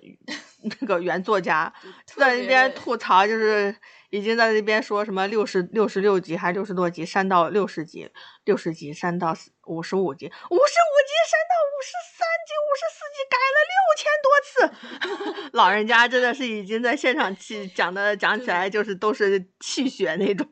就真的是蛮心疼的，因为这个剧删掉了十七集，嗯，本身应该是一个比较精彩的剧，而且它的阵容真的是非常的强大。嗯然后好多就是我们看我们去看那个开播仪式的嘛，就大部分参演的演员都是说拍这部戏让他们就感觉特别好特别嗯荣幸能拍到这样的剧。嗯，就我觉得他如果完全不删的话，这个剧的质量应该是跟现在完全是不一样的。对。然后因为这个审查，就是说你当年是这个，然后嗯隔了几年，它形势一变，你的审查的尺度又变了。所以说，如果说他这个戏是当年就上也就上了，但隔了几年一变，哈又要删了，隔了一年 又要删我。今年 这个样子是可以的，呃呃，到下一道关口又不行了，又不行了。然后又要拿回去修，他所以说才修了六千多次，然后所以现场两个导演一个都没有来嘛，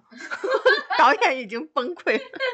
所以我觉得这个剧啊，真的是不能压，尤其是这种敏感题材或者说特殊职业的，他真的是特别容易触碰一些你想都想不到的一些东西。对，，就是说我们就觉得这有啥？为什么这个不能演？嗯，你演的能咋地？但是可能人家上面顶层的考量跟我们真的不一样吧？我们嗯真的是，我真的是想不到为什么。你你想想，当年其实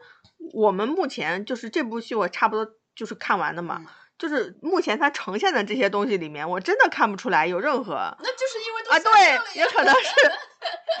就是当年想想《人民的名义》为什么火，就是因为它呈现的很多现实现实中存在的东西。就是你想想，那个他当年《人民的名义》爆出来，比如说满墙的什么都是钞票呀，或者是嗯里面的那些当官的一些做法做态，后面。一直到今年，无数次的在热搜顶上，你又看到各种地方、各种地区，仍然还是有爆出来的贪官，或者说是相应的政府部门不作为的一些人的一些作态。那这部又是属于人民的财产，这部又是属于体制改革嘛，就是国企改革之类的。嗯那是怕影响就是国企改革吗？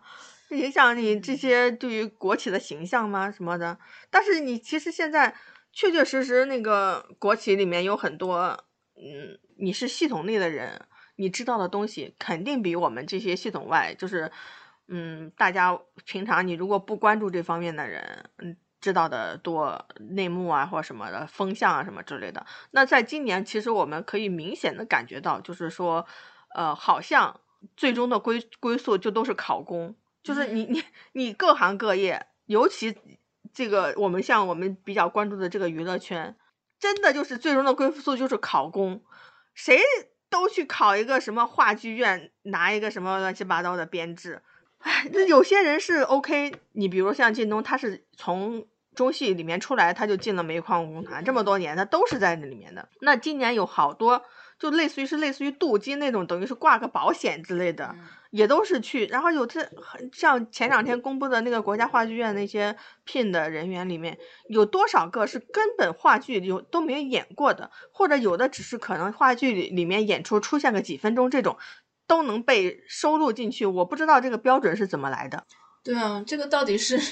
考进去的呢，还是什么？就好像我之前有看到讲是说他们有一个什么演员的评级，什么达到四级还是什么的就可以。那有些好像都不是都没演过戏啊，有有一个什么我认都不认识。谁啊？有一个你说王子异吗？是啊，他演过很多戏啊，只不过是好多还没播，播了好像我知道的只有一部，他有什么四级吗？有个屁，那后来就是不懂呀。而且他还是委员呢。对啊，就很莫名其妙嘛，就现在都不知道标准是什么嘛。嗯，嗯，反正这部戏是非常可惜的。太可惜了。对，我但是我基本上都没看完。我我算是看完了，因为里面还是有就是蛮多比较写实，而且就是说属于那种，嗯，有几个高光的部分，就比如说那个靳东跟黄志忠演的这个两个角色在那个会议室吵架的那一场戏，拍的也蛮好的。还有里面句号老师真的演的很好，就是演一个国国企里面的一个中层，他是中高层干部吧这种的。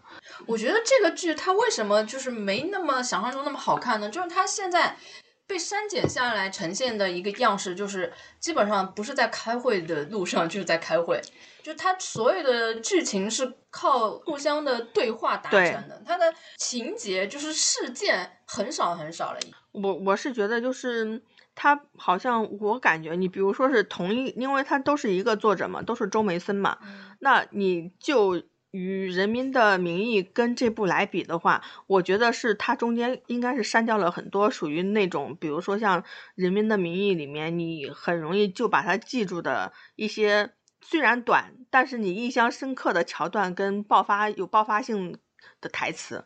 他是不是就是把具体的事件全删了，然后只剩下对的大家互相打嘴炮的部因因因为像比如说开场的时候，不是就是靳东演的那个角色叫齐本安嘛，嗯要把他派驻到荆州这边去，呃，当一把手。这前期应该我没记错的话，他是有一场，就是说为什么要把他派去的这个原因的，是按照前面《人民的名义》里面，荆州这个地方有一个高官，在前一轮的那个审查或审核中，他没有被那个处理掉，但是后面这部戏开始的开头的话，好像是这个高官跳楼了。嗯好像这个部分就被咔掉了，完全剪掉了。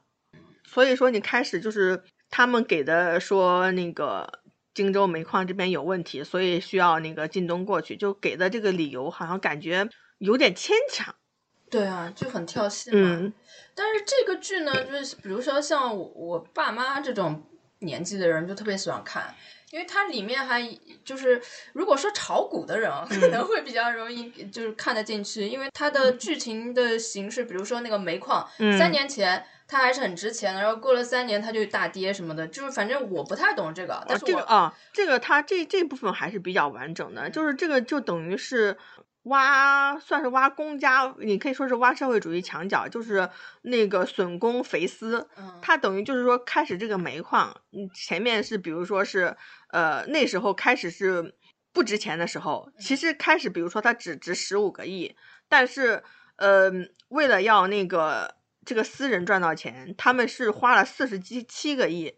买了一个十五亿的资产进来，嗯。但是你等到你现在这个东西呢，其实根本就不值四十七个亿，可能只值五个亿或者十几个亿的时候，我又要全部要倒回去卖出去，嗯那等于就是把这个钱全部是私人那边，就是梁王 那个角色嗯演的那个私企的老总，他就是跟黄志忠演的这个角色，等于是两边中嗯内外勾搭。嗯，其实一开始看还是蛮吸引人的，嗯但是后来发现它来来回回中间就好像停滞不前，对然后或者是突然之间一下子一个跃进，关于棚户改造的这件事情，一直推到最后一集，然后还有那个十五亿的那个事情，嗯，也来来回回讲了好久好久，就是感觉一直而且在中间还水了一大堆那个什么历史时期的那、嗯那个对历史，就是以前的那个什么就么，反正看得很特别着急，嗯然后他的呃真正铺剧情的地方呢，又全是靠在对话中的，所以看到后来就烦了。但我还是看完了。我反正就是靳东的，就是我喜欢的演员，就是他只要这个剧不是像特别没质量，呃那我还是会就是看看完的。就比如说像之前那个，如果岁月这种的，真的是看不下去，就真的看不下去。虽然它收视率还可以，但是所以说你也不能老是唯收视率论。对，收视率高的也不一定就好嘛。嗯、那我接下来要讲的是对手，就是年底的闯出来的一匹黑马，就之前听也没听说过，但是非常好看，而且我觉得好像这种类型真的从来没有见过。就蛮好蛮好玩的。对他，我觉得他，是最丧的谍战。对而且就是他讲的居然还是台湾间谍，就台湾打入大陆的，对，这个好像真的是第一次拍，就嗯。我一看到这个题材，我就觉得特别眼前一亮。而且别的像那种谍战剧啊什么的，它里面的这种间谍什么都是很酷炫的，嗯穿的很好，很有嗯。钱，但是他们就是很穷，然后每天就为了一点钱，就是鸡毛蒜皮啊，然后生活琐事啊，特别的接地气，但是它又很真实，因为我们如果关心一下时政呢，也会发现。就近两年抓了好多这种台湾间谍，他都是是身边的一些普通人，像什么大学生啊、什么出租车司机啊，什么各种各样都会潜伏在身边，你根本想象不到。他就是平时你根本完全看不出来的。像这个他拍的，他就是这样一些在你身边的一些人，然后郭京飞跟谭卓的演技也都特别好，很能融入嘛。而且他是以一种就是也不是那种苦大仇深的角度，就是很活泼的一个角度进入的，但是他又不失他的专业性。就是当这些你看上去平时好像很颓很废的，挣不了几个钱的这些人，但是他一旦接了任务之后，他每次都是非常专业的去执行这些东西，你就会发现哦，但是每次都执行失败。但失败也是也不是大部分也不是因为他技术不行，有时候是上级可能不信任他们啊，或者是发生一些意外，或者说有他们意料不到的第三方出现的这种情况嘛。我我觉得就是设定成他们就是不能成功 成功了估计就没这个片儿了。对而且这个片子它最最特别的一点就是它的主演男男女主角两个他是反派，他并嗯不是正面人物。这一点真的是很少很很少见的，而且所有的人都这智，所以反派最后没有好结果呀。但他智商都很在线嘛，反派智商也很在线，然后这个警察的智商也很在线嘛。对方稍微有一个破绽，立马那个就是那个警察他就会很警觉的去捕捉到，所以就是让你感觉是真正的对手在较量嘛。嗯，但是这里面我要刚刚提到的一点就是，就是有个女警察真的是莫名其妙，这条线完全剪掉都不要紧的，就是她的设定就是朱慧那条线嘛，就是个猪。她的设定是她还智商还挺高，业务能力还挺嗯。强的一个人，结果在感情上就莫名其妙的就是个弱智，她非要去缠着一个不喜欢她的人，然后人家追着她好几次之后，她就莫名其妙就嫁给了一个他们完全也不喜欢的一个人，这条线你你这个放这边干嘛？对，为什么要把一个女生的情商要处理成这个样子？如果说她智商特别高，然后业务能力又很强的人，她为什么会有一个恋爱脑呢？这个完全是很矛盾的嘛。这编剧对女性那可能有什么另外一方面，他们可能是想设定成这些在国安机关工作的人也都是普通人，普通人非要 对啊，为了？为了体现你跟普通人一样。不是，他不是普通的恋爱脑，他是脑残的恋爱脑，你知道吗？他有一就是普通人里面有恋爱的脑残呀，不是而且他智商又不低，对吧？他平时智商跟情商没有没有直接关系平。时的业务能力什么的，对啊，都很强。对啊，就是说你智商智商跟情商是两个商，这两个可以割裂的。我觉得没有办法完全割裂吧。他有一次执行任务的时候嘛，因为想要跟他喜欢的那个男的，呃，分在一个组，他就自作主张自作主张把自己换过去了。但是人家其实分配你在哪个组都是有原因的，是因为你女生体力不好，所以你如果你盯梢的时候，可能要万一要跑的话，你是追不动的。结果就是因为这个失误，他没有体力没有跟上，就让那个人给跑了。那这个我倒可以理解，就是为了突出他才来的是个菜鸟，菜鸟总会犯错，而且就是要为了推动剧情啊。他如果在这个阶段就追上那个坏蛋的话，那下面就没得演了。那这个明显就是牺牲了他的人设呀！你加入了这个组织，你最重要的就是服从啊！这个就是他开始不懂呀，开始就是会犯一些错误呀这。是一个集体呀！那你不讲那个里面就是那个谁那个男生，就是他追的这个男生叫什么来着？叫什么来着？我也忘了。就反正这个男生他也是呀，他开始的时候不是本来是在执行任务，再去要去警察啊不要去那个呃银行里面去查那些资料的嘛，他就看到他表姐嗯有事情，然后所谓的出轨，他就跑去查那些事情里啊，啊，但这不也是一样的吗？但这个后来他不是有有弥补上来了吗？他说他耽误的这件时间，他之后再补上嘛。那这还是实就习，是就是就是等实习阶段，对呀刚开始出任务的阶段。所以我的这个意思是说，是后来他就是这种给人物的设定上面是给男生是有找补的，给、啊给这个女生就是莫。名其妙呀，就嗯是，而且他一直持续了很久，就这个男的已经不止拒绝他一次两次了，每一次你以为哦他终于清醒了，结果又把这个男的给约出去了，我、就像鬼打墙一样来来回回的，我真的每次看到他这条线，我都哦干什么？然后这部剧里面就是除了这种谍战部分，我觉得还有一个特别奇妙的部分，就是我居然在这里面磕到了 CP，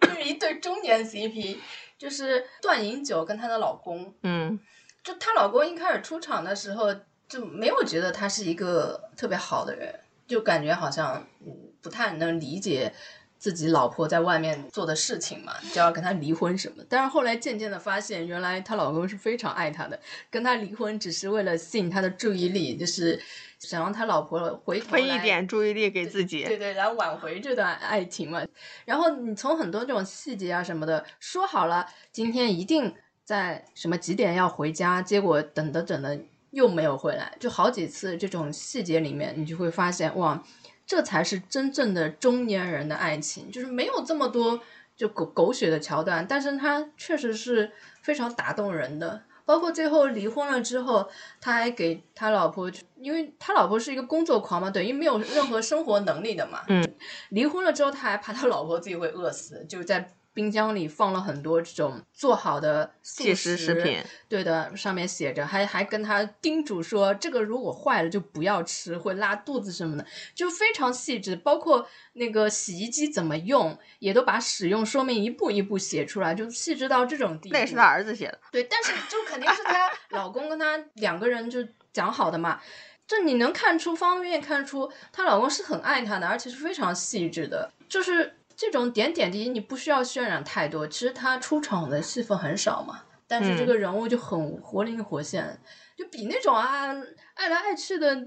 上头的多。像小敏家，他也是那种中年人的爱情嘛，但是我就看了几集就看不大下去，我觉得就很悬浮，就狗血啊。虽然我很喜欢这两个演员，你忘了你当时看的时候，我不是在吐槽吗？所以我就也就看了几集嘛，因为我我当年是很爱看橘子红了，橘子红了，人间四月天都是他们两个演的嘛。然后我没有想到他们两个演的中年人的爱情，居然还是这种就不适用，就是年轻人的那一套就已经不适用到中年人去这样子搞了。所以看到这种又很接地气，然后他又很细节的部分，就很喜欢。他们里面就是这几个人的演技。也都是属于非常在线的嘛，然后像这里面也是有宁理老师嘛，然后他真的是演什么，就是在这个角色上面表达的就特别的那个在位到位。你想说的是那个吵架那段吗？啊，对的。但是他正片里居然没有这一段。他。呃，有的，他是没有讲台湾话，对他没有讲台湾话，但是如果他如果是全部讲台湾话，我觉得这段应该就是高光，太明显，因为我我觉得这个片子他最后是不希望很明显的告诉你这三个是台湾间谍，就是让你自己你心知肚明就可以了，我就不要把台湾话都拍出来这么明显，只要你们自己观众懂就可以，这种，嗯，我觉得这还蛮好的，就他不要讲的那么明显，因为这样子好像有点刻意。然后他那个里面就是，比如说像演的这个女女的这个警察嘛，就是段银九这个角色嘛，你刚才讲的她老公啊什么之类的，其实就是她等于是，嗯，怎么讲，调换了一下位置吧，因为像以前都是，比如说是男警察在外面奔波呀干嘛的，都是女性在家里支撑啊干嘛的，那我应该说我们很少就是有看到过说，因为你这个。当警察了，在外面奔波太多，然后不着家，然后家里面那个，比如说老婆，是因为你这个老公，因为在外面当，为了事业，为了大家的安全，嗯，然后选择离婚啊，干嘛的？那调换一下，变成了这个女的警察在外面奔事业，那这个男的就他其实已经做的很好了，但是他也是要离婚啊，干嘛的？然后它里面其实也有很多地方，就是比如说他们呈现他在单位的餐厅里面吃东西啊，旁边有其他的那个同事女警嘛，也是因为比较忙啊什么的原因。那个搞到没有没有时间照顾家里，而跟家里那边产生矛盾，嗯，所以这都是非常现实的。这个从另外一点也说明，真的女性要想奔点事业，真的是非常非常的难，要比男性难多了。而且她自己本身还有病嘛什么的，就还就是她里面她是有糖尿病的，但她里面她经常吃的那些东西，每次她我知道她有糖尿病之后，看到她吃的那些东西，我都说一个作死的边 缘。她就是自己是。什么都不知道的呀，就是除了工作外面的事情，他就是他是知道的，所以他有在打胰岛素嘛，但是就真的就是他不会在对扑在那个工作上面，他一切就是为了工作。嗯嗯，就是这个剧它专业性也是有，然后接地气也很接地气，然后情感部分我觉得拍的也蛮细腻的，但是里面它就是关于谍战的地方拍的太隐晦了，就是他们里面比如说是执行任务嘛，我看。我都看了二十多集的，我都不知道他们具体要传达出去的、要送出去的那个情报是个什么，因为它里面不是有好几条就是送情报的线嘛。嗯。中间那个谭卓演的那个角色不是勾到了一个工程师，嗯，又是勾到了那个进出口的这个地方的这个人，他们就是为了要传递东西，要要拿什么批文啊什么之类的，到底是个啥？哦，这个他不会明对呀、所以就我就是我想知道你到底是在传递什么东西，然后其实就是这个不重要呀，而且他也不能拍的那么明显，让你知道他那表现的，只是有这么多人，他会要窥视我们国家的很多的，嗯就是大的小的，或者你根本不注意的，像有一集就对他就是说的哎事情，他都会有。哎，就是说有危害到我们的那个嘛，就很多你想象不到的角度。其实我觉得他还蛮与时俱进的，因为现在有很多这种军迷，他嗯在论坛上交流这种事情，嗯，有时候你可能一个居民如果他自己本身是在这些敏感部门单位工作的，他可能有时候为了显摆自己，对，就是不自觉的可能就暴露了一些东西他。有可能自己都不知道他是在帮别人去做事啊什么的，他可能只是跟人家哦辩论一个，我跟你说是应该怎么怎么样的这种，所以我觉得他还蛮细节，他其实关注到方方面面的，只不过他也不会太明显的，嗯因为毕竟所有人都会看这个呀，嗯嗯，就人家真正的干这种事情的人也会看啊。你是怕怕暴露太多细节吗。对，然后还有一点就是，人家说拍这个剧的目的，可能他最大的目的是为了召唤这些啊，哎，有一 点回，来吧，就你看这日子过得这么苦，还不如就直接，你不如投诚了。对，因为现在那边也不好，也很穷，工资都发不出来，那什没意思，对吧？那，你在这边十几年，你也没有，就是我们按照我们固有的印象里面，嗯间谍都是非常有钱的嘛，对，对吧？嗯，那个这没有想到，不史上最惨间间谍吧？这俩 还要自己搭钱去做很多任务，但是他前面因为前面那个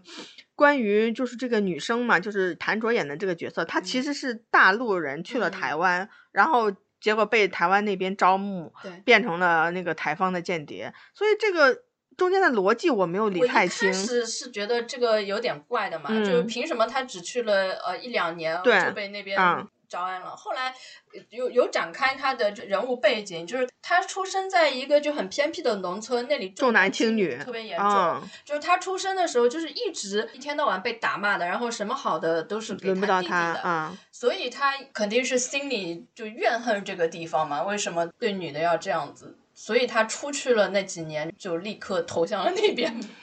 如果他没有这个人物背景交代的话，啊我觉得这是一个 bug。对的，所以总体还是可以。嗯，嗯，这个反正还可以，还还可以看一看。嗯，那我讲的那个最后第五部就是刚完结的那个《王牌部队》，就是我哎，我去年应该也有压吧。嗯然后这部剧呢，因为后面出了不是很多的风波嘛，然后当时我知道他接这部剧的时候是二零年，就是那时候情况最不好的时候。当时接的这部剧，我知道另外一个主演是那个黄景瑜的时候，我就跟我朋友吐槽过，我说我觉得有点不太好，因为众所周知，那个就是个资源咖，嗯然后就觉得，嗯，这部剧可能会有一些幺蛾子。但是当时我的想法就是说，在那个时间，就是给他找点事情干，不要让他就是没有事情干，就会很容易七想八想，乱七八糟的钻进死胡同，就就当是给自己找个事情做就好了。那后面也是突然之间定档，而且当时是说要上新，开始他是之前拍的时候是定的是央视，后面突然之间改成了江苏卫视，而且 还是把江苏卫视在播的一个剧播了十几集，戚薇的一部剧啊，人家没播完、啊，没播完，十几集掐掉，就是说么就是要上这部剧，因为江苏卫视已经那个收视率全年都是在零点一左零点一零点二都没超过，徘徊了太久了，然后就突然之间这部因为是过审嘛，就是也不想再放在那边再留太久，又怕留来留去又变成了那个出更多事情嘛，就立马江苏卫视那边说我要，然后就定了江苏卫视就定就就上档了。这部剧我的看剧体验就类似于像拆盲盒似的，因为 前面就是已经养被养了太多股了，开始就讲说他戏份被删了很多，而且很多后面开始看第一集前面的时候，发现戏份还可以，然后后面又从那个应该是黄景瑜的粉丝那边传出来说什么到十七集之后就没他什么戏份了，然后就又开始又被养蛊，就反正每一集。里面就是你不知道他到底会有多少的剧情，的你看粉丝心态，就是只要看他的那个戏份多不多。因为当时前面前期真的是出了蛮多的各种的幺蛾子啊，所以就是真的是被各种养蛊。因为这个也是属于军旅题材，也是属于敏感题材的嘛，所以之前也是审了好多轮。就是你全部过审之后，你在上档之前还有最后一轮要审，就是你确定了你要你要上这个档，你要开始播了，还有一道审核，就现在又加了一道审核在里面，包括网剧现在都加了，所以真的是太难。然后就抱着反正。能播出就是胜利的姿态来看的，结果开始就是说这部剧的观剧体验呢，就开始就是起伏起伏，就是里面好的地方特别好，然后烂的地方就是莫名其妙的地方又特别莫名其妙，然后但是整个剧就因为它是那个属于军旅里面这些老的这些就是军队的这些什么班底嘛拍的。它在那个硬件上面的配置是非常到位的，就是因为它是属于有部队的这方面的支持，所以它里面的，比如说，呃，因为它是要展现我们军的是从八三年开始到二零一九年，呃，一九还是一七年，就中间差不多四十年的军旅变化，因为中间我们军队也经历了几次大的军改，然后光军装也是换了，就是样式也换了四套。然后这个展现的这一部分还都是蛮好的，蛮贴合的。它的镜头就是拍摄的镜头也都是特别好的。然后军队的这一部分拍的也都不错，就是包括他们前面，因为开始前面敏感的部分就是属于越战，对于我们国家来说是一个，就是说你在你宣传的时候不是一个重点可以宣传的地方。像以前我们比较多拍摄的内容是关于那个。抗日的，就是打鬼子，就是中国人天经天经地义打鬼子，没错。你不管怎么打，你不要太 over 的那种，就是之前有点把什么打鬼子那种偶像化了，那种的特别悬浮的剧情不 OK 之外，其他打鬼子的是最容易过审的剧，就是基本上是没什么底线的。然后到后面这一段抗美援朝的会比较多，就是可以讲的。但是对于越战这个上面，因为这个上面牵扯到了我们太多的伤痛，而且。又牵扯到目前的这个就是环境的，就是你这个地区环境的情势，这个是属于我们在对外宣传上面一直是捂着的。所以这一段的，就比如说，其实那时候越战的时候，我们的呃军队啊付出也是超级多，而且这场战争打了有十几年，就是前前后后打了十几年。所以他开头的时候，他开始的剧情就是开始他进入的时候，他那个。李幼斌演的那个角色在里面念那些上战场的那些军队人员的名字的时候，是真实世界里面真的牺牲的烈士的名字。但是在这个剧的宣传里面呢，这个都是属于不能主动去触碰、主动去提的，就是让他一笔带过这样子的。然后到后面就是中间，他就是军队的，比如说又涉及到后面，因为呃你的思维中间又经历了四十年，中间是我们经历了什么？嗯，冷战嘛，冷战是美国不是跟苏联苏联那个对对干，然后后面苏联被解体嘛，然后这种的事件，历史各种的历史事件，还有什么？我们那个九九年的时候，我们驻外的那个南斯拉夫大使馆。被美美国轰炸这种历史事件，都是在于军队的改革中间，也都是有影响的。它就是一个跨度很长的剧，对，就但是就是这部剧，我就说它的就是高光的部分，或者是说它那个有有一个叫什么，嗯，草蛇灰线，就埋线千里的这种的那个里面也也是有很多的这种剧情部分，就是他讲到军队改革的地方，它是其实有有明面上面一条线。暗里面一条线，明面的这条线就是，呃，以高粱这个角色，就是黄景瑜饰演的这个角色，他是一个草根出身，然后他又是他的哥哥又是一个烈士，就是他是一个草根出身，进入到军队，这样子慢慢，呃，爬上来，然后变成特种兵啊，然后成为军队的骨干呢，就是你这样子。听来讲来，就是他的这个角色，就是类似于像以前那个像许三多，就是王宝强演的那个《士兵突击》这种的，就是属于一个应该会吸睛力比较多，而且是大家平常接受度会比较好的一个角色。然后另外一条线呢，就是顾一野，就是肖战演的这个角色，他是一个军队大院出身，他爸爸是一个。就是军队军校里面的那个高级教员，呃，按照如果按照军衔上面分的话，他应该是属于一个他爸爸也是属于一个高级的一个军衔，就他是一个大院子弟，就军队大院子弟，然后属于一个高冷，然后就觉得自己呃也非常热爱军队，然后又自己自学各种的军事知识啊，就觉得自己很厉害。那当时我们是看备案的时候，就一看就当时就会觉得那个高粱的这条线会比较吸睛，然后顾一野的这条线就会应该就是对照组嘛，就会比较那个难一点。但是等到现是看了这个剧的演绎之后呢，就是真的是我就是说，你这个演员对于这个角色的把握度，还有你对这个角色的那个探究度，你的对于你这个角色的相信度还有喜爱度，真的是会反映在你的就是表演上面的。你比如说龟野的这个角色，真的是很容易就会被演成不受大家喜欢的。然后会有很多的那种被吐槽的角色，然后另外一方面呢，高粱这个角色呢，就是非常容易获得大家认可。但是在剧里面，他呈现出来状态就是，虽然我是那个肖战的粉丝，但是我真的确确实实的说，只要是看过这部剧的几集的人，没有人会说肖战演的不像一个军人，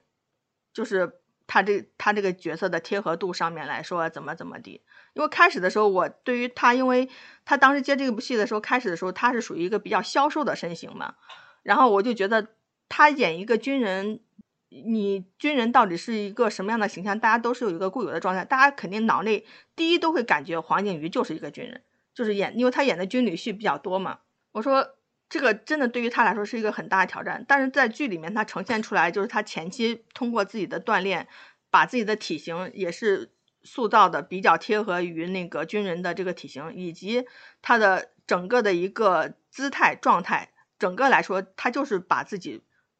就是当成了故意，也就在这几个拍摄的这几个月时间里面，就是把自己活成了那个角色本人呃本人。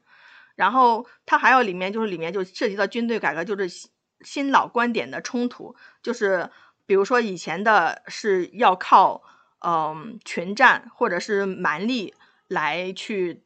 打赢战战争啊，或者说是要冲锋在前线啊之类的，然后后面转变成就是说我们要要军人，但是我们是要就是精精简人员，就要尖端，就是要聪明的军人，要一个全的你的素质，就是各方面素质比较那个完善的一个军人。还有就是说，我们军队里面就是以前有存在过，比如说是演习跟实战没有办法结合，就说你。演习就是表演，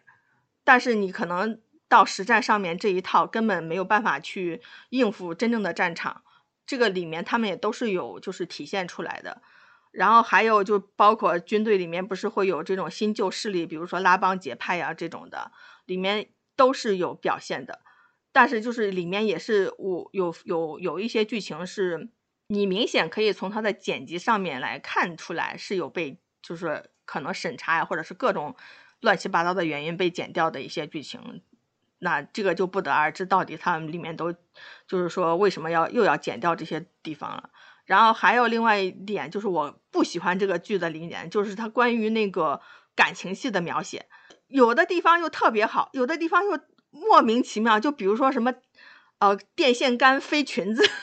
里面啥？那就是里面要展现，就是里面是那个高粱这个角色，他是。喜欢那个钟楚曦演的那个角色叫江南征嘛，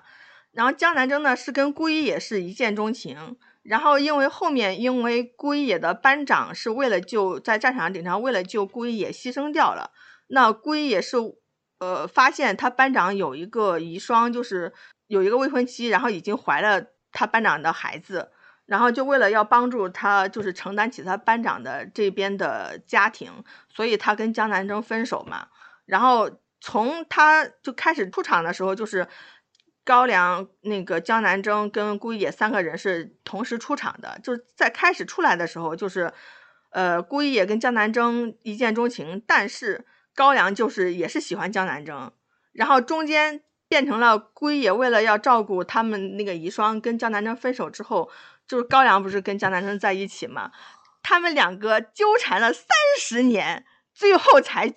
结婚就是中间他演高粱跟江南征纠缠的这三十年的感情戏，真的是看得我一头雾水。非常好笑，就是呃，龟也去给江南征买裙子，买了一条裙子，然后那个高粱呢，就是到处去借钱给江南征买裙子，买了十几条裙子。他把江南征约在了操场顶上，从那个电线杆顶上把裙子一条一条的这样飞过来，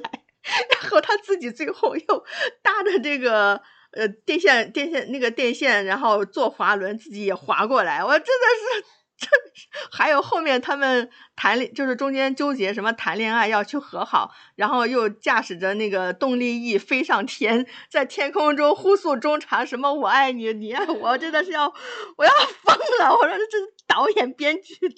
难怪怎么编得出来这种剧情？难怪人家给他起了个名字叫《王牌恋爱部队》。对，不是他后面那个就是最后一场那个他们俩终于要在一起。那个求婚的那个剧情不是呃求婚完之后嘛？他们那个操场背景上面大布上面直接打出来的 就是“王牌爱人”呃，不是啊，对，“王牌爱人”，我当时真的是喷出一口老血。就反正你的意思就是说他的这个感情线比较糟糕，对，就是就是感情就是这一部分就觉得，而且还有就是就是中间有一场就是高粱就要快死了。然后钟楚曦就是演的那个江南征那个角色，为了表现他非那个高粱不嫁，高粱要快死了，他去换了一套全身的那个新娘装那个婚纱，奔过来 要去壮烈，就跟高粱结婚，要要殉情了这意思？这不是不是殉情，就是说你就算死，我也要嫁给你。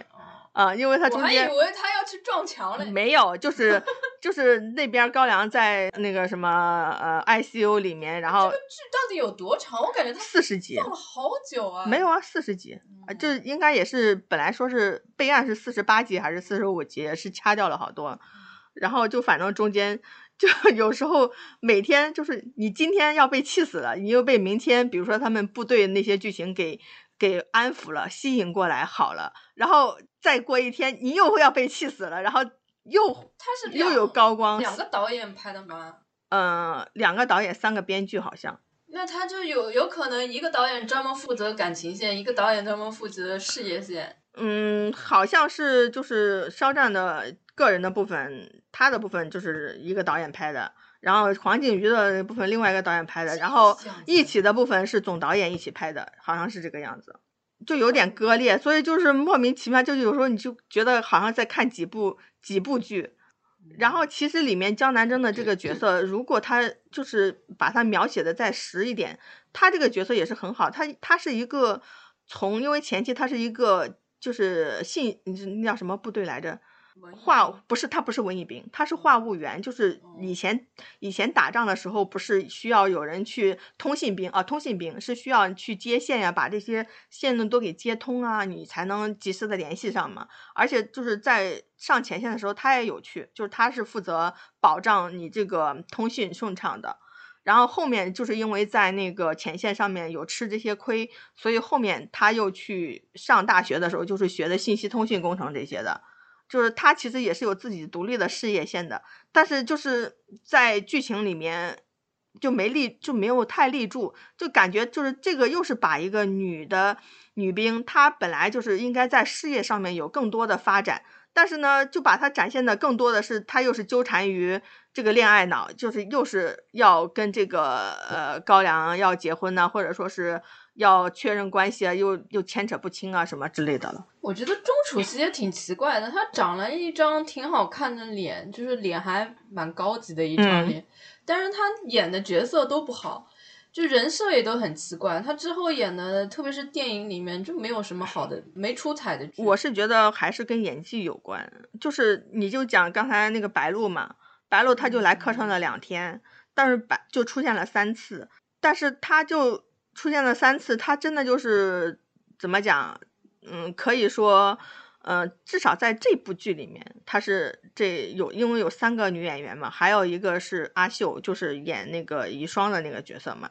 这三个里面，白鹿我不得不说，白鹿是演的最好的那个。白鹿她共情能力还蛮对的，而且就是他演的这个角色，就是会让你，就是我，我不是前两天又第二次看嘛，就是把前面的好好给看了一下，就是有一些细节之前没注意的，后面就看就又补回来去看那些细节嘛。就是他不是演，就是他是一个等于是从小就是跟顾一也是从小一块长大的，那他理所当然是觉得，嗯，他跟顾一也就是要在一起的。但这个这个片段我看过也也很莫名其妙的，一上来就就说什么你不要我了吗？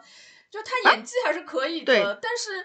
剧情真的很迷惑。不是他开始的时候是因为姑爷要去当兵，他不让姑爷去当兵，然后因为姑爷不是说了吗？你你是不要不是你不是你要我还是要坦克？因为反正就是好台词也很奇怪。对，就是因为姑爷他就是说为了为了当兵，他就是其他的他都先不都不考虑，他就是要去当兵。然后而且他是对于就是白鹿这个角色，就是他青梅竹马的存在，就等于。当成一个小妹妹那样子的，然后这是这是这很短的一场戏嘛，到后面是他去孤野中间有受伤，他去探病，他而且是跟那个谁钟楚曦是有同时出现在一个镜头里面，等于类似有点像修罗场这种的嘛，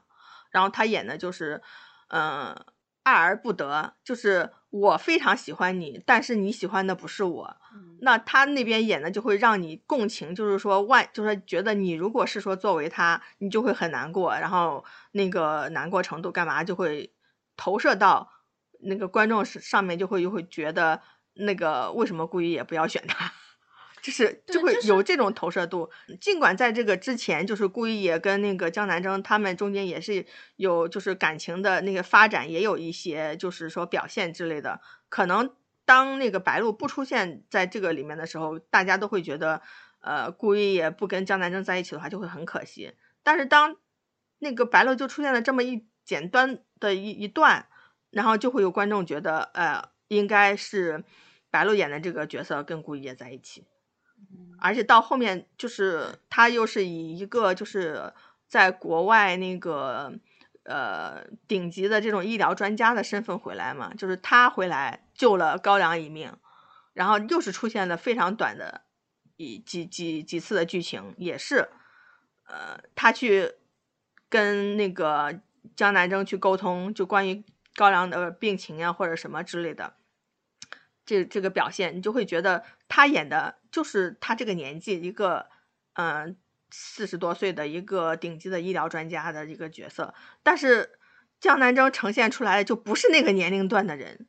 而且就是到后面，就是你会发现为什么演员你不愿意，就是说为你这个角色，就是你角色已经到了这个年龄了，到了四十多岁了，你不愿意为这个角色变老呢？就是你看不出来里面高粱跟江南征的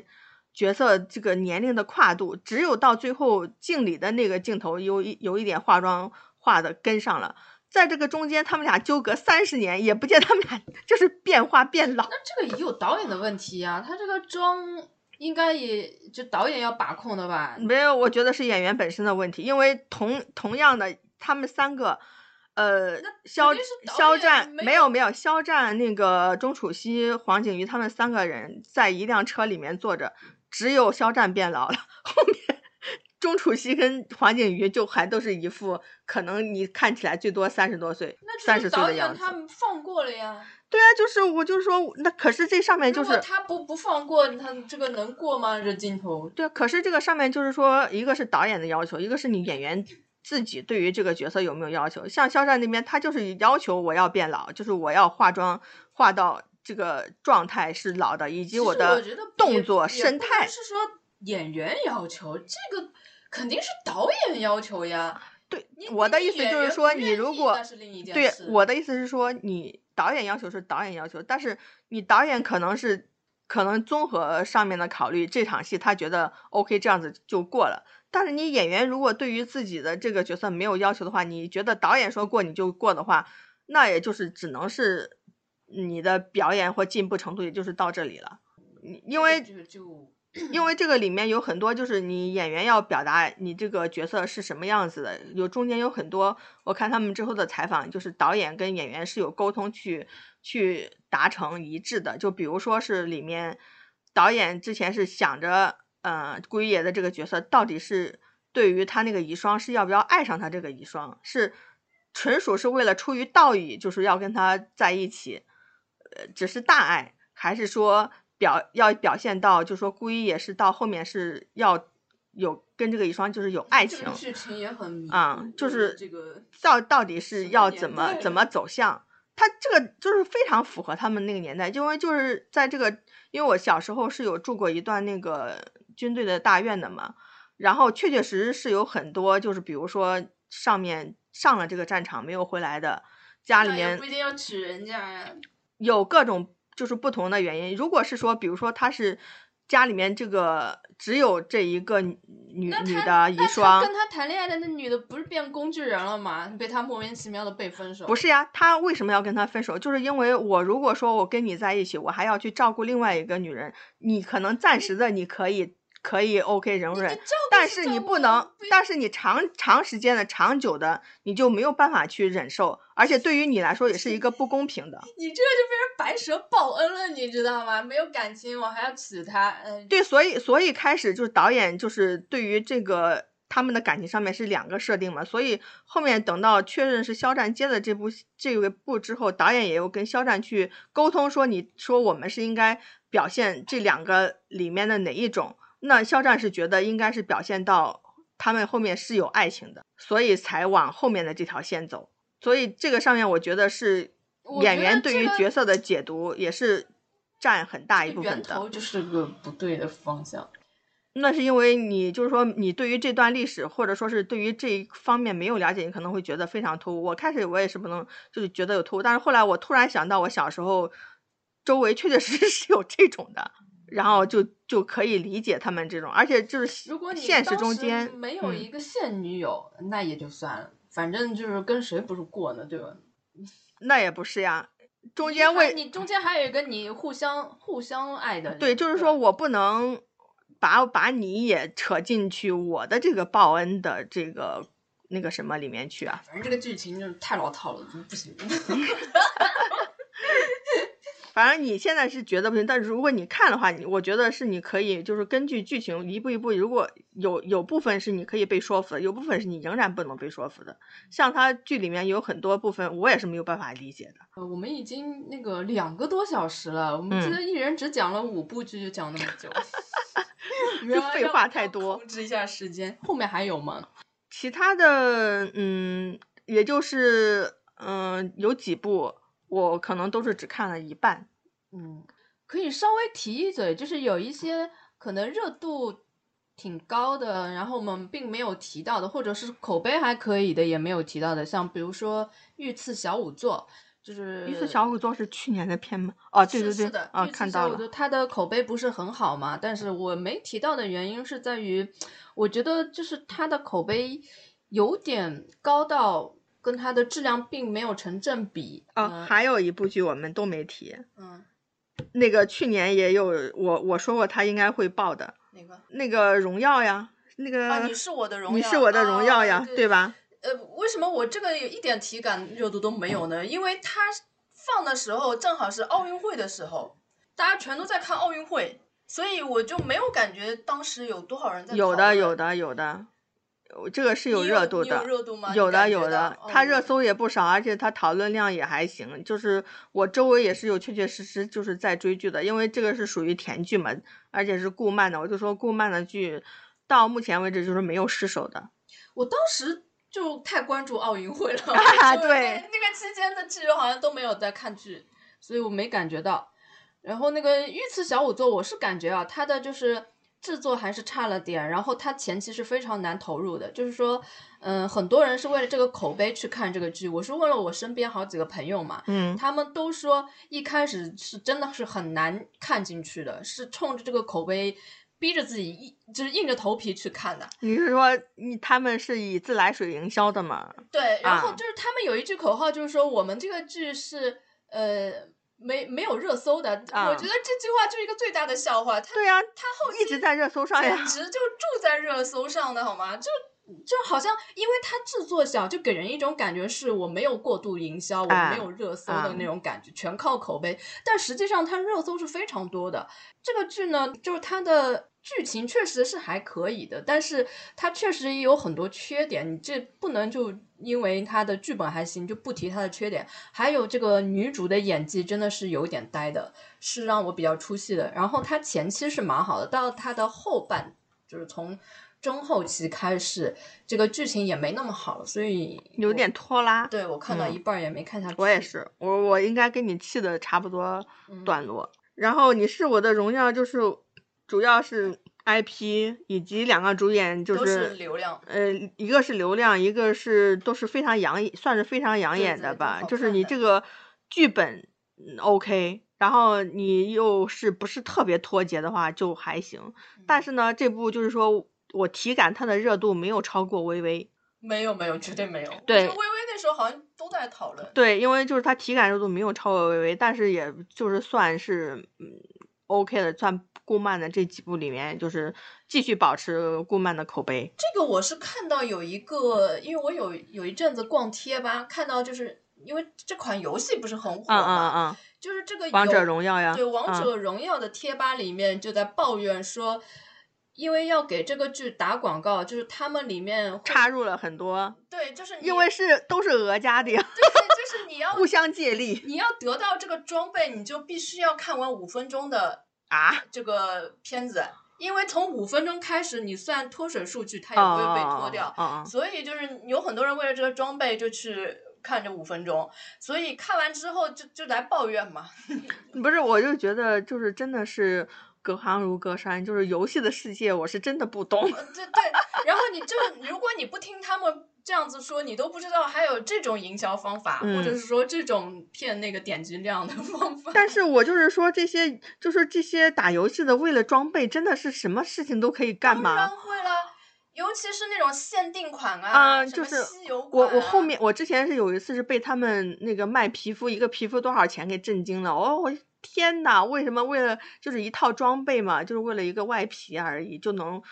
花那么多钱？我我打那种很小的游戏，我都花过钱了，别说那种大的游戏。哦，我是就是这个我是真的没有办法理解。嗯，好吧，那还有别的要聊吗？嗯，其他的你不是还要说雪中，雪哦，雪雪中悍刀行算是今年的还是去年的呢？就是去年的呀，就是二零二一。啊啊，对，年年尾年尾、嗯就是雪中这部剧呢，我们去年还说很期待的呢。对的，很期待的。结果他开始一上来，好像因为那个情节过于缓慢，以及武打特效过于拉胯，嗯，就口碑就掉了嘛。然后滤镜过于绿石色，滤镜就是新力古装一直沿用的这个颜值过于拉胯。因为他打的是武侠嘛，但是他一上来这个动作戏就已经很不武侠了，我就已经完全没胃口看了。我是就是这两天有空嘛，我不是就是我不服气。他中间后面不是因为王牌上了之后，等于是跟他们有一段时间是在一起在榜的嘛。他是那个猫眼上面他是被王牌给挤下去了，但是那个德塔文他一直是第一，还有他的那个播放量也都是高于王牌的。然后我就所以我说，如果这部剧很拉垮的话，他也不至于说一直还都在上面他底盘还是大的，就是、对，因为它是有原著 IP 的。对，而且它男性观众还是有的。对啊，所以我就后面我就说我要自己去看一下它到底怎么样。因为虽然前面看那个口碑掉下来了，比较拉胯，然后我也看到他那些武打镜头非常真的是 PPT 嘛。然后我前两天就开始看了几集，我发现就是为什么它就是它的播放量现在不是超过六十亿了嘛，还是非常好的，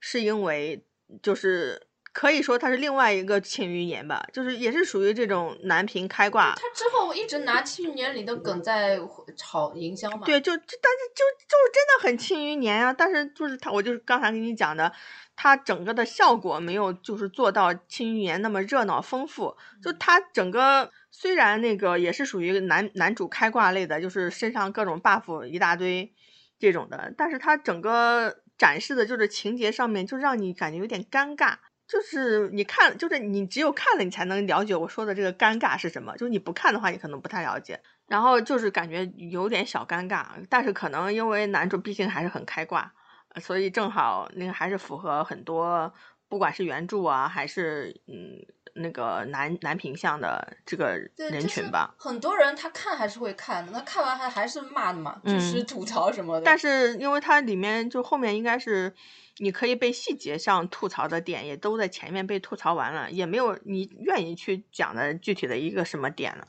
对对我来说，这部剧它最吸引我的是里面那只猫，嗯嗯嗯，有很多人就给这部剧起个名字叫《雪中那出猫型》，那个那个猫跟那个汤圆很像很像的，但比汤圆好好还可可爱。一嗯，对。的，好吧，那我们还有吗？我们现在这个快两个半小时了。没了吧？谢谢吧。好，那我们今天这期先到这里了。呃，接下来我们会展望一下，就是二零二零二零二二年的 待播剧。嗯嗯下，那就下期再见。